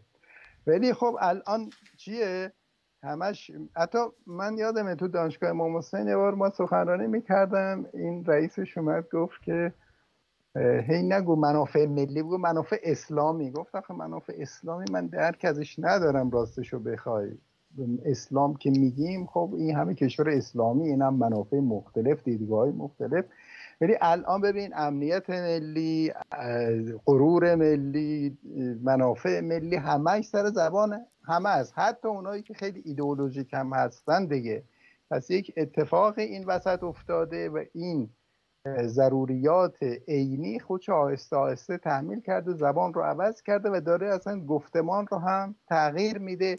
و الان جمهوری اسلامی دیگه سیاست های منطقه خودش هم نه به عنوان صدور انقلاب نه به عنوان اینکه ما می‌خوایم از امت واحد تشکیل بدیم بلکه به عنوان در زیل تأمین منافع ملی و امنیت ملی داره مطرح می‌کنه. خب وقتی اینجاها میشه این خودش مهمه خب همینجا می‌خوام بگم. حالا دقیقا دقیقا بحث من با احمد زیدآبادی در همینجاست. چون احمد زیدآبادی جمله خیلی درخشان در کتابش داره که من بازم تاکید می‌کنم که برید بخرید و حتما بخونید به اسم الزامات سیاست در عصر دولت ملت و میگه که کمونیسم روسی وقتی تو آمده شوروی حرف می‌زنه میگه کمونیسم روسی ملیگرایی روسی پنهان شده در نقاب ایدولوژی انترناسیونالیستی بود.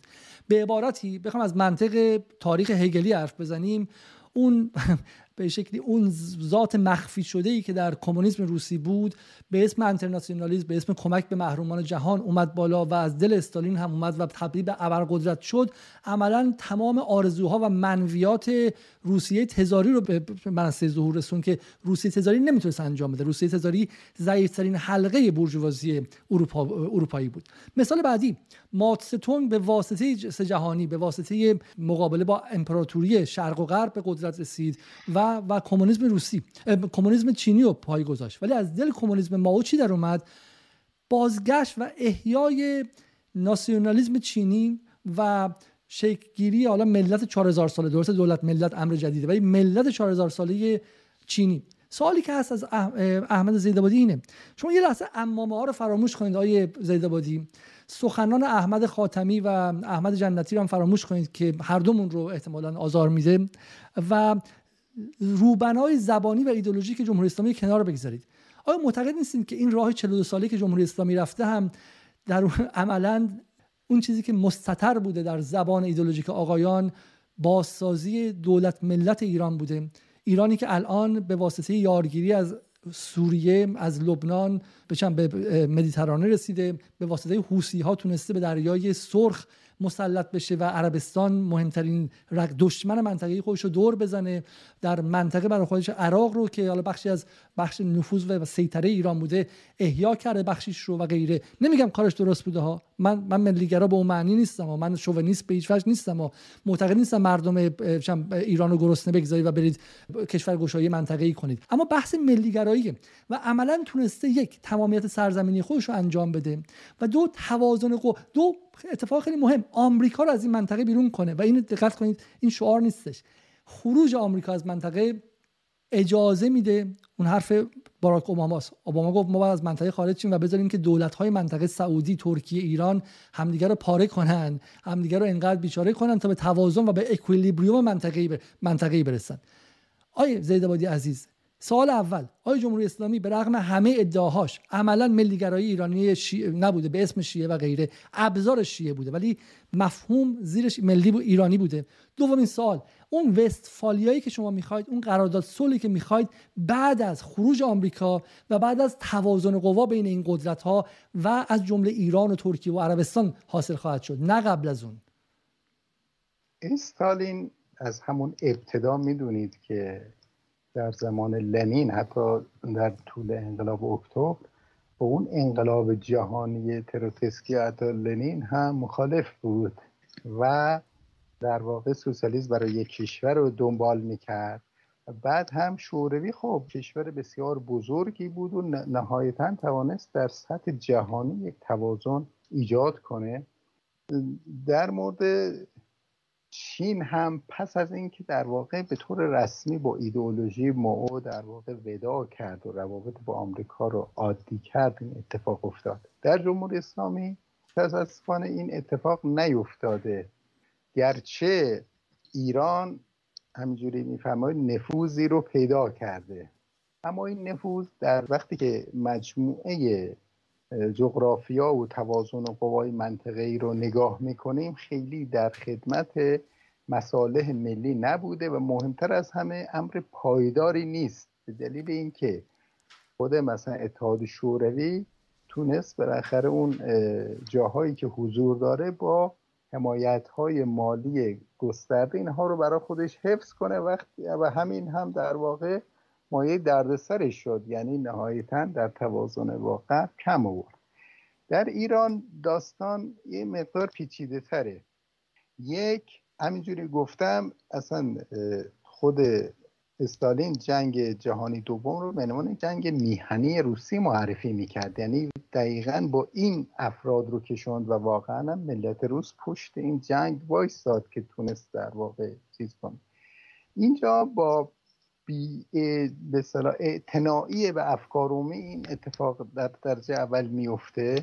جنگ هشت ساله که بی به افکار عمومی نبود که با حمایت کثیر جامعه ایران انجام شد. درسته؟ بله خب جنگ جنگ هشت ساله که داستانش متفاوته هر وقتم که هر وقتم کم هر وقتم کم می آوردن آهنگ ایران میذاشتن و غلظت آره. ملیگرایی هم زیاد می‌کردن در طی آره. 8 سال جنگ. حالا در طول هشت سال خیلی ملیگرایی رو دامن نزدن تا اونجا. من خاطرم هست. بیشتر همین بین صدام حسین بالاخره حالا هرچی بود بالاخره رهبر کشور مسلمونی بود. ولی به عنوان کافر به عنوان سهیونیست مورد حمله قرار می‌گیره چرا؟ این خودش این نوع اسکوزاری ها ایدئولوژیک بود دیگه وگرنه صدام به لحاظ فقهی که کافر نبود. در هیچ اعتقادی هم نداشته باشه به اسلام که خودشو مسلمان معرفی می‌کرد. این داستان مال در واقع دوران متأخره. و بعد هم ببینید ایران از یک خلعی در زمان خاصی برای پر کردنش استفاده کرد که من همون موقع گفتم این با توجه مجموعه توان ایران امکان مندگاری نداره. یعنی الان حضور ایران در سوریه رو نگاه کنید. از یک طرف زیر ضرب حملات اسرائیلیاس از یک طرف روس هم با این موافقت ندارن. طرف خود اسد هم داره روابط رو با کشورهای عرب منطقه بهبود میبخشه که اینها همه علیه نفوذ ایرانه. و دیگه اون توان به خاطر تحریم ها اون توان مالی برای حمایت مؤثر از اونجا نیست. آیزید با روند, روند رو نگاه کنید شما. 15 سال پیش ایران اصلا تو سوریه نبود. حالا تو ایران تو سوریه بوده. حفظ کرده. سال 2011 که شما سال دوم زندان به شکلی ظالمانتون بود سوریه رو ایران از دست داده بود کاملا. کلهم اجمعین. حالا ایران رو حفظش کرده. توش ده ها پایگاه موشکی زیرزمینی گذاشته. بله از هر صد تا دو تاش هم به اسرائیل هر از گاهی می‌زنه خب. و صد امتیاز آورده. بله 20 امتیاز هم داره از دست میده خب. ولی به نسبت 15 سال پیش که وضعش در سوریه خیلی قوی تره که نه ببینید خب سوریه که از ابتدا از متحدین ایران بود. ایرانی ها خب تو با سوری ها رفیق بودن. بعد بحث بهار عربی اونجا اتفاق افتاد و فروپوشی حکومت اسد بود که ایرانی ها رفتن اونجا با هزینه گذاف این دولت رو با 32 میلیارد با 32 میلیارد. هزینه گذاف 32 آره. میلیارد دلار. آره این دولتی که الان همون نسبت به قبل از بهار عربی نگاه کنید. اون موقع نه احتیاج به این هزینه داشت نه احتیاج به این حضور نظامی داشت نه دولت سوریه هم قوی بود بر خاکش هم مسلط بود. الان یک دولت فشلی که کنترلش بر خیلی از مناطقش از دست رفته ایران هم حضوری داره. حالا ایران اساسا از راه های دیگری به نظر من می‌تونست وارد بشه که هم یک دفعه در منطقه تنها نمونه هم این که لازم نبود برای مثلا حفظ اسد این همه هزینه کنه. هم این پایگاه هایی که اونجا هست میگم که این وضعیت مندگاری من فکر می‌کنم نداره. جناب یعنی شما دهه دهه 60 دهه 60 رو به یاد میارید. یعنی چی ایران می‌تونست تنها نمونه؟ ایران انزوای جغرافیایی جدی در این منطقه داشته در تاریخش. تنها متحد ایران در دهه 60 بشار اسد و دولت سوریه بود. چه کار دیگه ایران می‌تونست خب بکنه؟ خب میگم سوریه می‌خوام بگم از قبل هم متحد ایران بود. تنها اتفاقی که الان افتاده اون دولت فشل شده ایران هم رفته میگید که پایگاه نظامی درست کرده که میگه نمی نکردم از این شاید, نگاه متفاوته. این نگاه این دولت فشل قرار بود از بین بره کلا. ببینید فرقش بین این که اسد رفته باشه سوریه هم به سه قسمت تقسیم شه اخوان المسلمین نزدیک به ترکیه درش به قدرت برسن یا وهابیا. حالا ایران همین به فشل نگه داشته. این که بالاخره یه پیروزیه. شما چرا دارید آره خب این خب نسبت به موقعیت قبلش نگاه کنید. شما میگید که ببینید داره میگید اینجا پیشرفت اتفاق افتاده. من میگم نه یک هزینه ای در واقع سنگینی شده وگرنه اون که متحد ایران بوده از قبل. حالا شما میگید ایران حفظش کرده. خب حالا حفظ کرده. دیگه چی پیش رفته جز اینکه الان اونجا الان دچار هزینه هست. بعد هم من نمیگم که ایران به هر دلیلی حالا بالاخره یک اهرم های قدرتی پیدا کرده. این اهرم های قدرت رو من مثل بعضی ها همه شو رد نمی کنه یعنی نفوذی که به هر حال ایران در جنوب لبنان داره در بین فلسطینی ها داره در بین حوسی ها در عراق در سوریه داره. این نفوذ بالاخره اهرام قدرتی است. این رو می‌خواد در چه جهتی و نهایتا برای چی و در کجا ازش استفاده کنه؟ آره وستفالیایی که شما می‌خواید. نه نمی‌خواد آخه. اصلا دنبال وستفالیا نیست. اگه بود منم مشکلی نداشتم با داستان. اساسا وقتی اسم وستفالیا میاد اینها واکنش منفی نشون میده. ایران بارها عربستان رو دعوت کرده برای مذاکرات. آره، عربستان بوده که پاپس کشیده. برای اینکه اگر ایران در عرض 6 سال در سوریه 32 میلیارد خرج کرد عربستان در عرض 6 سال در یمن 350 میلیارد. این درست 10 برابر ایران خرج کرد. عربستان معتقد بود که یمن رو پیروز میشه. همون اخباری که تازگی ها از کاخ سفید اومد و ایمان داشت که پیروز میشه. برای همینه که آیا این شما روزنامه نگارید document و سند اومده که ایران و ظریف تقاضای دیدار با عربستان کردن. عربستان به بایدن گفته ما یمن رو چند ماهی می‌بریم. لازم به مذاکره نیستش. حالا بعد از 6 سال عربستان شکست خورده و مجبور تن بده. وستفالیا جناب آقای زیدابادی از دل توازن قوایی بین کشورها بیرون میاد. وگرنه نظمی شکننده خواهد داشت که هر لحظه از بین میره. و این سوالی که هستش اینه که به نسبت 15 سال پیش اتفاقا ببینید همون اتفاقی که توی یمن افتاده این که شما به هر حال وضعیت سعودی رو رو اون روز برسونید من فکر می‌کنم این در دراز مدت خیلی هم به نفع ایران نیست. سعودی ها رو کشانده به سمت اسرائیلی ها از اون ور برخی از کشورهای عربی رم متحد اسرائیل کرده و اگر کلانتر نگاه کنیم ایران با چند تا نیروی نیابتی در مقابل یک طیف بزرگی از قدرت ها قرار گرفته. این توازن ایجاد نکرده. توازن رو به هم زده و متاسفانه به ضرر ایران هم به هم زده.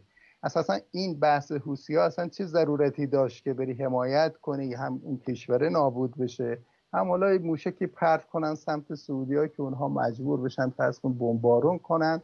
و بعد هم برن تمام امکاناتشون رو در اختیار اسرائیل قرار بدن که بیاین این مشکل شده برای هممون حلش کنه. ببین اصلا این نه اینا نیازی بود نه اتفاقی که افتاده خوب بوده نه به سود منطقه بوده نه به سود ایران بوده.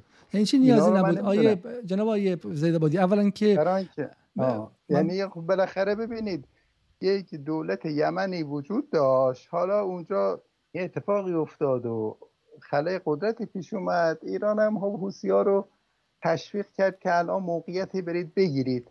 خب یک کشوری رو وارد یک جنگ داخلی شده اونجا. هیچ کس از این داستان سود نبرده به نظر من. ایران سود نبرده چون یمن یک کشور در واقع با ثباتی نشده که ایران الان ارتباطات اقتصادی باش نه شما نگاه شما نگاهتون کوتاه مدت نه شما نگاهتون کوتاه مدته. اگر این اتفاقا خیلی هم بلند مدته. به دلیل اینکه حالا این تازه بلند مدتش از این به بعد رو مشخص خواهد شد ببینید چقدر می‌تونه فاجعه آمیز باشه.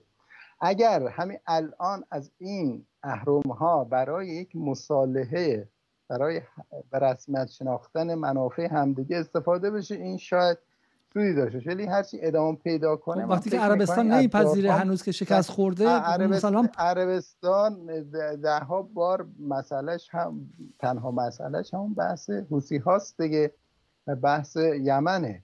اگر ایران بخواد بره راجع به اونجا صحبت کنه که مشکل اینه. ایران میگه نه حوسی ها باشن موشک هم بزنن سمت تو و خواستن تو بیا روات من به هیچ آیه آیه زید عزیز عربستان کشور قطر رو اشغال نظامی کرد و یازده خواسته داشت از جمله از بستن الجزایر قطع ارتباط با ایران به شکلی عربستان دنبال هژمونیک شدن و قدرت مسلط شدن در منطقه است. همونطوری که ترکیه اردوغان به دنبال مسلط شدن در منطقه است. اگر ایران اگر حوثی‌ها نبودن ما باید با عربستان مستقیم وارد جنگ میشیم همونطوری که در سوریه عملا صورت به صورت با عربستان جنگیدیم. آیا شما میپذیرید که در این منطقه دو سوالای زیدایی و برنامه رو تموم کنیم؟ ببینید آقای زیدایی سوال اینه. حدود 18 سال پیش کشوری که شما می‌خواید براش ملیگرایی تعریف کنید. کشوری که شما میگید من می‌خوام از دلش یک به جای شیعگرایی و کمونیسم و سوسیالیسم و چه می‌دونم امتگرایی و غیره من می‌خوام یک فلسفه تعریف کنم که همه توش بگنجیم. هی بریم تو این ظرف به اسم ایرانی کنار همدیگه قرار بگیریم. منم از لندن بیام و بغل شما در, در تهران با همدیگه همه با همدیگه باشیم و به عنوان هویت ایرانی تابعیتمون هم مشخص کنیم با هم برابر هستیم. اون که چند ولایت فقیه و قبول داره و شیعه چند دوازده امامیه به من برتری نداشته باشه اون ارمنیه و همه با هم دیگه باشه. شما می‌خواید اینو به وجود بیارید. من چیزی که نمی‌فهمم اینه. اینه که این کشوری که بخیر جغرافیایی داره یه اقلیمی داره. ما بخوام بخوام توش دوام داشته باشیم باید اول از همه از بین نره. 18 سال پیش که من شما با هم حرف می‌زدیم این کشور محاصره شده بود. به انگلیسی میگن انسیرکلمنت یعنی دور تا دورش دایره مانند نزدیک 26 تا پایگاه آمریکایی بود. دو تا از کشوراش هم توش نزدیک نیم میلیون سرباز آمریکایی بود. من که از دوستای خیلی نزدیکم میگه حالا به قصه گویی افتادیم خبرنگار بی بی سی انگلیسی در لحظه ورود آمریکایی‌ها به عراق و من همیشه می‌گفت سر بحث عین الاسد می‌گفت. می‌گفت مواظب باشید آمریکا خیلی قویه. می‌گفت ارتش وارد عراق نشد یک کشور وارد عراق شد. نیم میلیون سرباز نیم فقط آشپزخونهشون 25 هزار تا چه می‌دونم سرآشپز داشتش. خب یعنی کشور وارد شد. ما 18 سال پیش دور تا دور این ایران محاصره نظامی بود خب؟ و ایران الان از این محاصره نظامی خلاص شده این قدم اول. حالا این قدم اول بهش اجازه میده که با این همسایگان هم بعد از دعواها و تنشها تو آذربایجان این ور تو این ور به این تعادله برسه.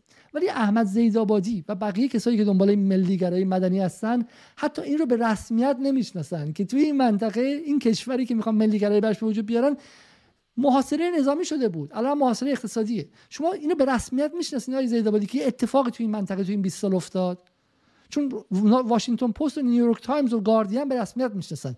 ولی احمد زیدآبادی که دکترای علوم سیاسی از دانشگاه تهران داره این واقعیت و fact رو به رسمیت نمی‌شناسه. این به عنوان سوال آخر و بعد دیگه بحث رو تموم کنیم. ببینید من نظرم اینه که جغرافیایی به اسم ایران و ملتی به نام ایران هیچ نیازی هیچ ضرورتی برای دشمنی با هیچ قطب قدرتی از جهان نداره. نمی شود زمینه های در واقع خصومت رو ما پدید بیاریم و خودمون داوطلب بشیم توی زمینه. بعد اگر در واقع واکنشی به اون اتفاق افتاد بخیم اون امر واکنشی رو به عنوان اصل اولیه مطرح کنیم. خب حالا از پله اول بخواد شروع کنیم. چرا آمریکایی ها باید با یک کشوری مثل ایران دشمنی داشته باشند که بخوان محاصرش کنند اساسا یا تحریمش کنند؟ خب این یه مشکل اینجا وجود داره که ایران و آمریکا نخواستن مشکلات خودشون رو از طریق مذاکره و از طریق یافتن زمینه های اشتراک منافع حل کنند. و متاسفانه طرف ایرانی نمی‌خواد. چون یه هویتی برای خودش به صلاح درست کرده که حتما باید ضد آمریکایی باشه.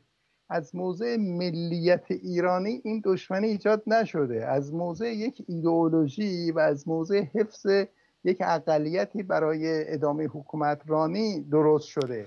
همین حرفا در مورد محمد مصدق هم صادقه. محمد مصدق هم بهش همین حرفا رو در اون موقع می‌زدن که تو به جای اینکه چند وارد جنگ با بزرگترین امپراتوری و موقع امپراتوری انگلیسی مصالحه کن وارد تنش نشو و ایران رو از دست نده و دموکراسی رو به بله، خطر بله. ننداز. بله مرحوم مصدق اصلا پایه سیاستش متفاوت بود اما اون هم یک اشتباه حرکت کرد. یعنی بحث ملی شدن نفت رو به گونه ای تعریف کرد که امکان مصالحه به صفر رسید. و این از یک جهت اشتباه بود برای اینکه وقتی مصدق دید نمی‌تونه این اتفاق بیفته بعد به کسی از اعضای جبهه ملی رو مثلا معرفی می‌کرد اون داستان رو ادامه بده و اساس همون به اصطلاح فرمولی که بانک جهانی توصیه کرد بود ولی اونجا اشتباهی رخ داد. ببینید شما نهایتا هر دولتی باید کشورش رو قوی کنه اما این قوی کردن ابعاد مختلف داره. فرهنگش رو قوی کنه به صلاح تک تک افراد شهروندش از حقوق برخوردار کنه از مشارکت در قدرت بهره مند بشن فرصت های اقتصادی و شغلی خوب در اختیارشون باشه. همه اینا رو بیاد حذف کنه به قیمت اینکه یک کسی می‌خواد یک جایی آخه اون که نشد. پس شما معتقدین که لشکرکشی آمریکا به غرب آسیا و افغانستان به خاطر واکنش بود و کنش نبود چون در خود آمریکا این نگاه وجود نداره. در خود آمریکا دموکرات ها یعنی دموکرات هایی که سناتور رسمی آمریکا هستند با ارجاع به متون رسمی نو ها و نو کاران از جمله منیفست به شکلی The New American Century و چیزای اینجوری مانیفست برای آمریکای قرن جدید و غیره که در سال 99 توسط واینپ و بقیه تینک تانک نوشته شد مدعی بودن که ما باید در این منطقه حضور داشته باشیم. این منطقه شاهراه جهانه و اگر هم خودمون دسترسی نداریم به منابعش باید طوری این رو زمین سوخته کنیم که چین نتونه در سال 2040 به منابعش دسترسی پیدا کنه. این شما عملا چیزی که در غرب طبیعی گرفته میشه و اون جنگ قدرت در سطح کلانه و, و نقش خاورمیانه حداقل در نگاهشون بوده تا این لحظه رو شما در نظر نمی‌گیری. خود بایدن داره میگه که ما اونجا اشتباه کردیم حضور داشتیم. ما گول شرکت های نظامی رو خوردیم. الان تو آمریکا دارن بحثی می‌کنن که لاک مارتین و هلیبرتون و بوئینگ به خاطر اینکه این قراردادهای گنده رو ببندن ما رو به چه بلایی انداختن و غیره. ولی احمد زیدآبادی در تهران میگه که اینها در واکنش به شعارهای مرگ بر آمریکا در نماز جمعه تهران به این منطقه اومدن و 6 تریلیون دلارشون رو حروم کردن. همینجوری میگید اینجا 6 تریلیون دلار حروم شده. من, من یادم وقتی که همین جنگ های عراق و افغانستان شروع شد و افغانستان خب چیزی نداشت. می‌گفتم اومده یک سلسله منو معادنی رو اونجا قارت کنه یا نفت عراق رو ببره.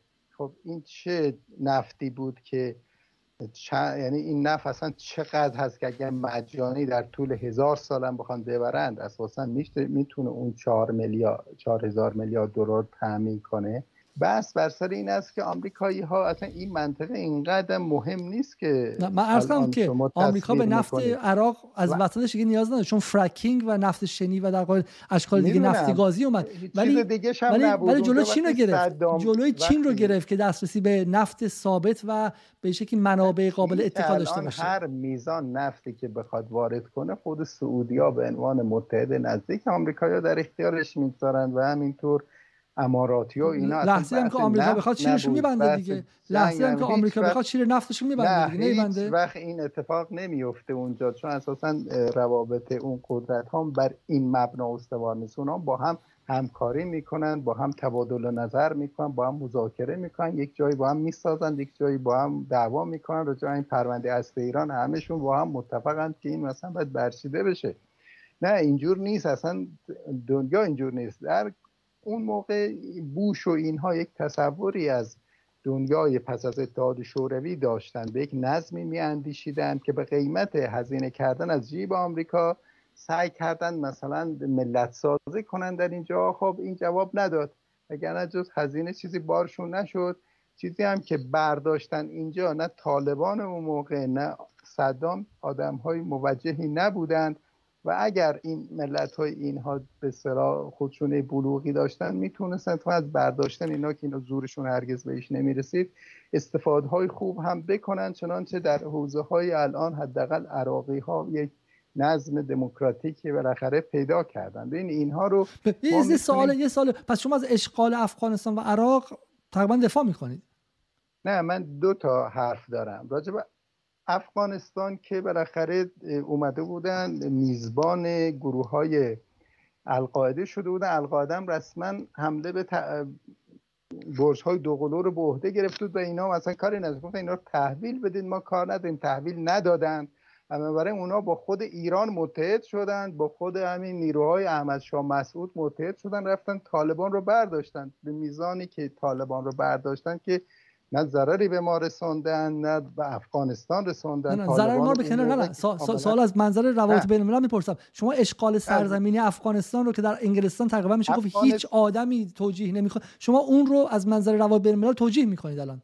آره نه ببین اون که قطعنامه شورای امنیت بود در مورد افغانستان. بحث عراق خیلی پیچیده است از نظر به صلاح نه الان الان که معلوم شده دو نیم تریلیون دلار خرجش بوده و چه هزینه ای داشته و موفق نشده الان دیگه کسی دفاع نمی‌کنه. سوال اینه که اشغال سرزمینی نه, حمله به بن لادن چون می‌دونستم برن بن لادن حمله کنن بهش برگردن. ولی اشغال سرزمینی این چکمه پوش 150 هزار سرباز ناتو وارد افغانستان بشه و 20 سال بمونه رو شما به عنوان یک فردی که ملی و مذهبی هستید و ریشه در تاریخ دموکراسی خواهی ایران دارید معتقدید که اشکال چندانی نداشته و واکنش طبیعی آمریکا بوده؟ یعنی شما اگر آمریکایی‌ها اونجا دخالت نمی کردند و طالبان تقریبا با اون نوع حکمرانی که داشتند اونجا رو تقریبا تمام مواریس تاریخی اونجا رو نابود می‌کردند و نسل فرض کن شیعیان رو می‌کردند خود شما درخواست نمی‌کردید یه جوری دخالت کنه؟ به هیچ وجه. اگر شما شما به هیچ الان چرا وقتی که آمریکایی‌ها در بوسنی دخالت نکردن هم جمهوری اسلامی شب تا صبح همش تو تریبونا فریاد می‌زد که اونا که دید شش رنگی هستن. چرا دخالت نمی‌کنید چرا در رواندا و بروندی که دخالت نکرد همه متهمش نمی‌کنن؟ ببینید شما باید یک معیار رو به کار بگیرید. یا من من من من عضو من عضو ائتلاف ضد جنگ انگلستان هستم که علیه دخالت ناتو در یوگسلاوی تظاهرات کرد. آدم ها از همونجا ایستادن آره در بوسنی همینطور در, بوس... در بوسنی. همینطور در یعنی بوسنی. یعنی بوسنی باید سربا تقریبا تمام مسلمان های اونجا رو میکشتند و کسی دخالت نمی‌کرد. بله سازمان ملل الاجام سازمان ملل می‌تونست بخشنامه بده ولی دخالت ناتو در بوسنی مقدمه سازی برای دخالت های آینده در بقیه کشورهای جهان بود. در دخالت وقتی یه جا نسل کشی میشه فرض کنیم. یه جای نسل کشی میشه. و این ببین یه بحثی نیست که بگیم دخالت کلا خوب است یا بد است. ما این رو مورد به مورد می‌تونیم راجع به اثراتش حرف بزنیم. یه جا میرید دخالت می‌کنید من دو نسکشی به شما میگم که شخصا دیدم و امیدوارم که شما با من بیاید. من شخصا شما رو به سفر ببرم. یه نسکشی آره. خیلی مهم. آی زیدابادی در جنوب عراق بود. من من در جنوب عراق هولوکاست دیدم. من در سفری که به عراق داشتم شهرها و روستاهایی دیدم که از هر 200 شهرهای با 200 ساکن دیدم که 80 تا 100 نفرشون توسط صدام در سال 91 کشته شده بودن. چه زمانی؟ زمانی که جورج بوش پدر گفته بود که قیام کنیم و انتفاضه کنیم و بعد پشتشون رو خالی کرده بود چون نگران بودن که اونجا جمهوری اسلامی شیعه شکل بگیره. 150 هزار شیعه در عراق کشته شدن. می‌دونم. اگر دخالت کرده بود همون موقع موافق بودید؟ از شیعیان حمایت می‌کرد؟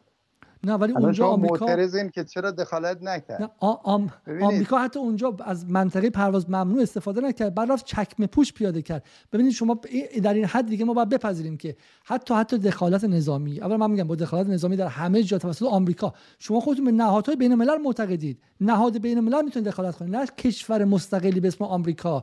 اون هم در عراق بدون هیچ کشور دیگه بجز مثلا دانمارک و انگلستان و غیره. یعنی شما الان اولا که نقض کردید اعتقادتون به قوانین بین الملل رو به نهادهای بین الملل آره.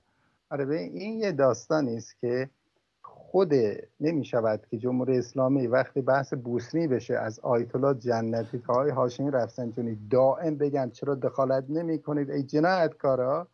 جایی که دخالت می‌کنن بگن چرا دخالت کردین؟ ای جنایتکارا یا دنیا از آیت الله جنتی و خاتمی بزرگ آیت الله احمد خاتمی بزرگتره. من از منظر یک فردی که عضو جنبش ضد جنگ خب. انگلیسی به شما میگم من اصلا جمهوری اسلامی خواهیم جمهوری اسلامی پر از تناقض و پر از درویی و ریاکاری. من با شما به عنوان احمد زیدوی با این آزادی خواه دارم حرف می‌زنم. کسی که سالهای زندگیشو برای دفاع از آزادی در زندان بوده. آیا شما معتقدید که دخالت نظامی ابرقدرتی به اسم آمریکا که از حمله به آن ناکازاکی و هیروشیما ابرقدرت بودن شروع شد تا به امروز حمله نظامی و اشغال سرزمینی این ابرقدرت قابل توجیه به هیچ شکلی؟ اشغال سرزمینی دائم نه اما جایی که نسل کشی میشه جایی که به اصطلاح یک گروهی بر با تکه بر اسلحه بر یک ملت بیچاره مثل افغانستان مسلط میشه و هیچ راهی این مردم ندارند در واقع در حد این که اونها رو از قدرت برونه و بعد سرنوشتشون رو به دست خودشون بسپره در این حد حمایت می‌کنه. اونم نه توسط آمریکا توسط قوای بین‌المللی در واقع. این که حالا به هر حال نیست. طالبان نسل در افغانستان نکرده بود اما آمریکا باعث مرگ 240 هزار افغانستانی در 20 سال گذشته شد. آره ولی فرض کنید که طالبان تو این 20 سال دوام می آورد با اون افکار متحجر اون موقع. حالا که تازه به ادعای خودشون چیز شدن. تقریبا ده برابر این اونجا کشته می‌شد. یعنی میکشتن دیگه. شوخی نداشتن که ریشت کوتاه بلند بود کوتاه بود باد برخورد می‌کردن مجسمه بود منفجر می‌کردن شیعه بودی چنین می‌کردن. و هر حال این یه داستان دو طرفه است. وگرنه این رو با یک سویش رو نمیشه دید. چون شما وگرنه خودتون رو در موضع دفاع از رژیم طالبان و رژیم صدام حسین طالبان 1997 به قدرت رسید و سال 2001 آمریکا بهش حمله کرد. در تمام اون سالها بله. طالبان و آمریکا با هم رابطه داشتن خب؟ بله داشتن صدام خب، حسین بله. از سال 1978 به کشتار دست زد و سال 2003 کنارش زدن. جایی که دیگه خب، فایده براشون نداشت. الان اینه که چرا اول نرفتن نه نه نه نه, نه, آخر من, یا نه؟ من, من اعتراضم به اینه که احمد زیدابادی چون داره با, با به قول شما با جمهوری اسلامی رو می‌خواد رسوا کنه داره نه بحث اصلا داره, داره منطق قدرت امپراتوری رو کلا کتمان می‌کنه و میگه اینا به خاطر چم به خاطر رابطه دولت ها با ملت هاشون وارد شدن. هیچ جای جهان حتی دولت آمریکا چنین چیزی رو نگفته. آمریکا گفته ما به خاطر اینکه اینا قوانین بین الملل به هم زدن ما اونجا اشغال کردیم. بحث طالبان که روشنه. اونها آمریکایی‌ها نمی‌خواستن دخالت کنن. نهایتا بحث میزبانی القاعده پیش اومد. اونها رو معرفی نکردن. جنگ شد. سازمان ملل هم تصویر کرد. در مورد عراق با یک توهماتی وارد شدند. اما بحث در این است که شما الان برید از یک عراقی شیعه بپرسید از آقای سیستانی بپرسید از یک مرجعی. بگید شما ساقط کردن صدام رو تایید می‌کنید یا نمی‌کنید؟ از طرف آمریکا. آمریکایی خب بعد گذاشتن که رفتند الان عراق که مال عراقی هست. اگر به توبره بردن خاکشی و چیز کردن. بحث این است که اینها مورد به مورد. یک جا شما می‌تونید صد درصد محکوم کنید. بگید این بر اساس منافع امپریالیستی رفته اونجا دخالت کرده. من صد درصد محکوم می‌کنم. مثل موردی که تو پاناما بود مثلا. یک جا یک رژیم جباریه تو ضمن اینکه می‌خوای مخالف دخالت باشی ولی می‌بینی اون طرف هم دیوانه است مثلا بعد اینجا مثلا یک منطق واقع گرانه یر به یر میاد بله اون خوب نبود اما ساقط کردن این هم البته بد نبود بسیار خوب. بسیار خوب. این رو بر این اساس من فکر می‌کنم با دنبال کن بگرنه شما همونجوری گفتم آی سیستانی رو برید بپرسید بگید قبول تو قبول می‌کنی که آقای سیستانی آقای سیستانی یا مقدستر از آقای سیستانی؟ هم کرد منم محکوم می‌کنم. اصلا آقای سیستانی و من شما مقلد آقای سیستانی هست نه نه. به می‌خوام به عنوان معیار بگم. آدمی که اونجا تحت حکومت صدام زیسته بعد تحت دولت های حامی آمریکا هم زیسته در دوره اشغال هم زیسته. این آدم اونجا نه نه نه. حالا آقای سیستانی هرچی که نه هزاران آخوند شیعه ای که توی اونجا هستن. مردمی که تو بغداد زندگی می‌کنند. همون شیعه های کرد ها از هر کدوم بری اگر اکثریت اونها گفتن الان مردم توی خوزستان الان الان مردم تو خوزستان به صورت محلی عصبانی هن. خشم دارن از جمهوری اسلامی. آیا این مجوز میده که یک کشور دیگه به اشغالشون کنه ممکنه اون لحظه هم خوشحال شن بگن ما خلاص شدیم. خب آیا این مجوز؟ پس شما به شما پس به معیارهای قوانین به قوانین بین روابط بین الملل معتقد نیستید. به اخلاق هم معتقد نیستید. معتقد اگر فردی که روی زمین بوده ظلمی که دیده این بهش اجازه بده که آقا از این ظالم خلاص شه. بقیش هم مهم نیست. حالا شما چون گفتیم من فقط عرض کنم خدمتتون. این اخلاق این این که من میگم موضوع اخلاقیه. شما توجه نمی‌کنید. اگر این جمهوری اسلامی که بالاخره الان وضع مردم رو که ما می‌بینیم سطح فشار به ویژه فشار سیاسی و قتل عام که شبیه صدام حسین نیست شبیه طالبان نیست که. ولی اگر یک دفعه یک کسی مثل صدام حسین الان ظهور کنه که یک آدمی رو که مخالف گزارش دادن تو چرخ گوشت بکنن قیمه قیمش کنند یا مثل طالبان ظاهر بشه و بخواد در واقع ما ریش بگذاریم و از خونمون جرأت نکن زنمون بره بیرون.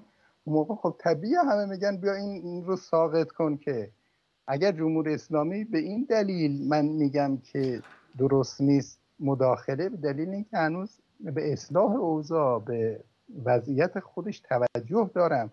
وگرنه اگر بخواد به اون نقطه برسه که مثل صدام عمل کنه طبیعی است که همه دوست دارن بیاد ساقطش کنه. اولا که اولا که توی شما چون گفتید نباید بکنه؟ چرا نباید بخوام؟ برای حق نداره. برای اینکه برای اینکه شما گفتید از وستفالیا یعنی... به اینور یا, یا اینکه جهان نظم بین الملل داره آی زیدآبادی یا اینکه نه قدرتی که هر کی هر کاری بخواد بکنه بکنه. اگه می‌خواد هر کاری بکنه من مشکلم باش ندارم. ولی اینکه توجیهگری نداره. آمریکا میگه من دلم می‌خواد اینو بزنم. گرگی که میگه دوست دارم بخورم. نوش جونت. خب ما بریم قوی شیم. ولی دیگه توجیهگری و تزیین لیبرالی نداره. یا اینکه شما نظم بین الملل میپذیرید. اگر میپذیرید اشغال عراق غیر قانونی بوده خب؟ بر اساس قوانین بین الملل ادامه آره، حضور اشغالگران غیر قانونی بوده. در افغانستان 20 سال حضور نظامی 19 سالش غیر قانونی بوده. نه اون که خود در واقع اون که بر اساس قطعنامه شورای امنیت حمله شد در مورد عراق. بعدش شورای امنیت گفت 20 سال بمونید شما در اونجا. این کارو نکرد. ببینید این کار اون که دی حالا دولتی اومده بود اون دو دستی چسبیده بود که نه نه حالا که رفتن همه تون شاکی هستید که ببینید چرا اینجوری داوری می‌کنید. حالا چون با آمریکا مخالفید دیگه باید یعنی چشم من با آمریکا اصلا مخالف نیستم. من با آمریکا مخالف نیستم. من می‌خوام من می‌خوام انسجام منطقی شما و تز شما رو بفهمم. آمریکا یا الان که آمریکا از عراق از افغانستان رفته این همه اعتراض مجامع حقوق بشری و افغانی و ایرانی و اینا برای چی اصلا سر این قضیه؟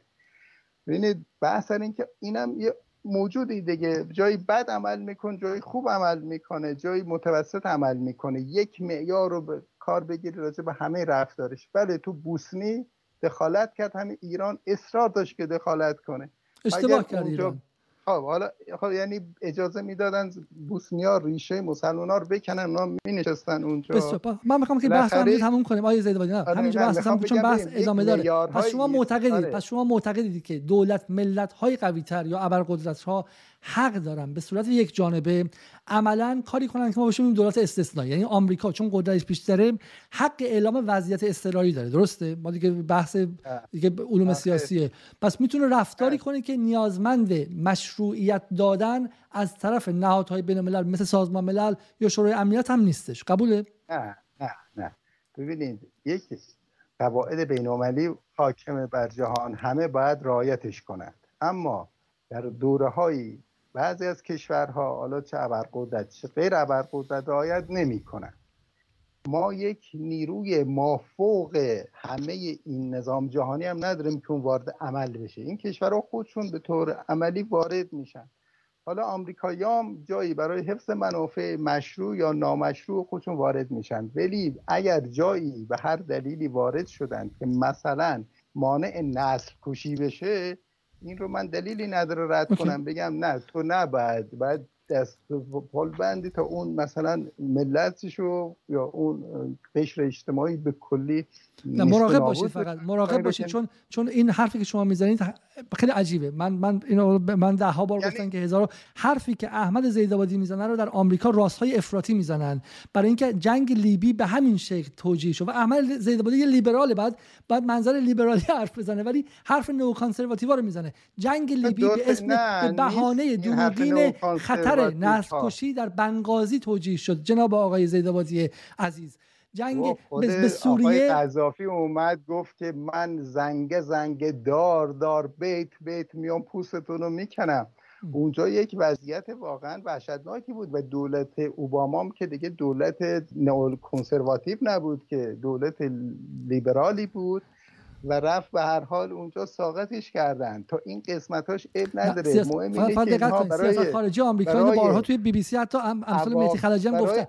سیاست ماجرا برنامه نداشتن. اونجا کار اشتباهی کردن. اینکه یه جا می‌خوان بمونند و هزینه کنند و نمی‌تونن درست رهبری کنند کار اشتباهیه. وگرنه اصل اینکه جلو نسل کشی رو یک جایی بگیرن جلو جنایت جنگی رو بگیرن که من اگر موافق نباشم که در اون جنایت جنگی صحیح من. یعنی شما اگر کجا؟ حد یقف هم بگید ما تموم کنیم. پس آبان 98 هم باید به ایران یواشه چون تصویری که از آبان 98 امثال مسیح علی نژاد در رسانه های غربی می‌دادن عملا شبیه نسل بود. این کسی نگاه می‌کرد رسانه ها رو می‌کرد که دیگه همینه دیگه. پس یواش یواش تو ایران هم اگر ما به سمت یه چنین چیزی بریم چون زمان سوریه هم همین گفتن و فقط روسیه مانع شد. و ولی پس تو ایران هم اگر نسکشی بشه اولا که ایرانیا اولا که آمریکایی‌ها دیگه نمی‌خوان دخالت کنن. این داستان مال دوره تاریخی بوده گذشته. دو اگر به سمت نسل کشی که دولتی بره و دولت دنیا ساکت بشینه که این به اون ملت ستم شده. واقعیتش اینه در ایران سال چیز خب اصلا نسل کشی اسمشو نمی‌گذارن که. ولی اگر به این نقطه رسیده بود که فرض کنید بخوان یک میلیون آدم رو بکشن تو میگه هیچ کس هیچ کس در جهان یک میلیون آدم نکشه غیر از آمریکا. فقط آمریکا بود که در عراق با دخالتش باعث مرگ یه میلیون نفر شد. هیچ کس نکشته آخه. که صدام حسین حقوقی براشون رعایت می‌کرد. صدام حسین که وحشتناکتر بود. بس این بود تو وقتی اون رو رد می‌کنی عملا کنار حمایت از صدام حسین هم میشینی. اون رو چرا اون این چه مثلا با حقوق نه برای اینکه شما امکان حاکمیت شما امکان حاکمیت ملی ملت ها رو در نظر نمی‌گیرید. مردم عراق رو شما هیچ می‌گیرید و براشون عملیت قائل نیستید همون مردم استقبال کردن. صدام اونجوری همون مردم هم چهار سال بعدش رفتن. و برای مرگ صدام گریه کردن عزاداری کردن. 6 سال بعدش هم به داعش پیوستن از تلفیق سنی ها و باقی خب. مانده بحث عراق در زندان های ابو غریب همونایی که قبلا همون الان مردم افغانستان دارن جاده رو با طالبان باز می‌کنن. این که حرف نشد که. هفتاد درصد همون عراقی ها شیعه هستن. اینا کدوماشون برای اعاده صدام گریه کردند هفتاد درصد این مردم حمایت کردند سنیاشون کردن. این است که خب سنیا یه اقلیت سی درصدی بودن که سود می بردن از رژیم صدام و همه هم براش در واقع حکم چیز داشتند. یک پایگاهی بودند و براش خبررسانی می‌کردن طبیعی بود. اون یه اشتباهی هم از میگم بعد از اینکه صدام ساقط شد آمریکایا بعد اونجا رو در واقع یک نظم می‌دادن می‌رفتن دنبال کارشون. ولی برای پوشش برنامه نداشتن اشتباهات بزرگی رو مرتکب شدن اونا سر جاش. اما وقتی که یک آدمی نسل کشی میکن به که من مسلطم به این چی هیچ کس حق نداره دخالت کنه حرف بزنی هیچ رو کسی قبول نمی‌کنه از شما. آیزاده باید دو, دو ساعت سی و هشت دقیقه تا حرف زدیم. سی ثانیه و یک دقیقه آخر در اختیار شما هم. هر چی که برای جنبندی دوست دارید بفرمایید تا اینکه بحث رو تموم کنیم. خواهش می‌کنم.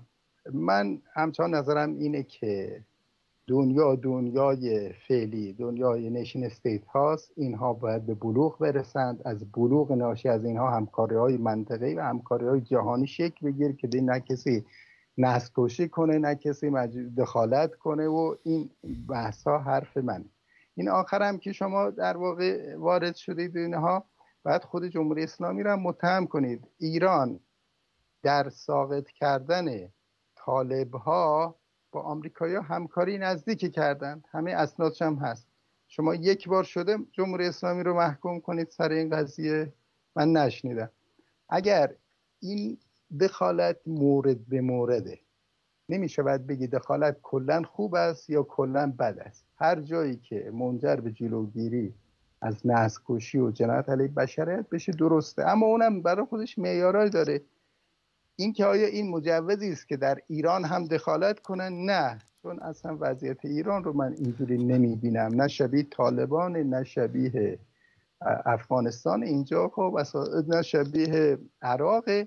اما اگر بخواد مثلا شبیه اونها بشه طبیعی است که حالا ما اگه جرأت هم نکنیم دخالت رو بخوایم شب و روز دعا می‌کنیم که اتفاقی بیفته.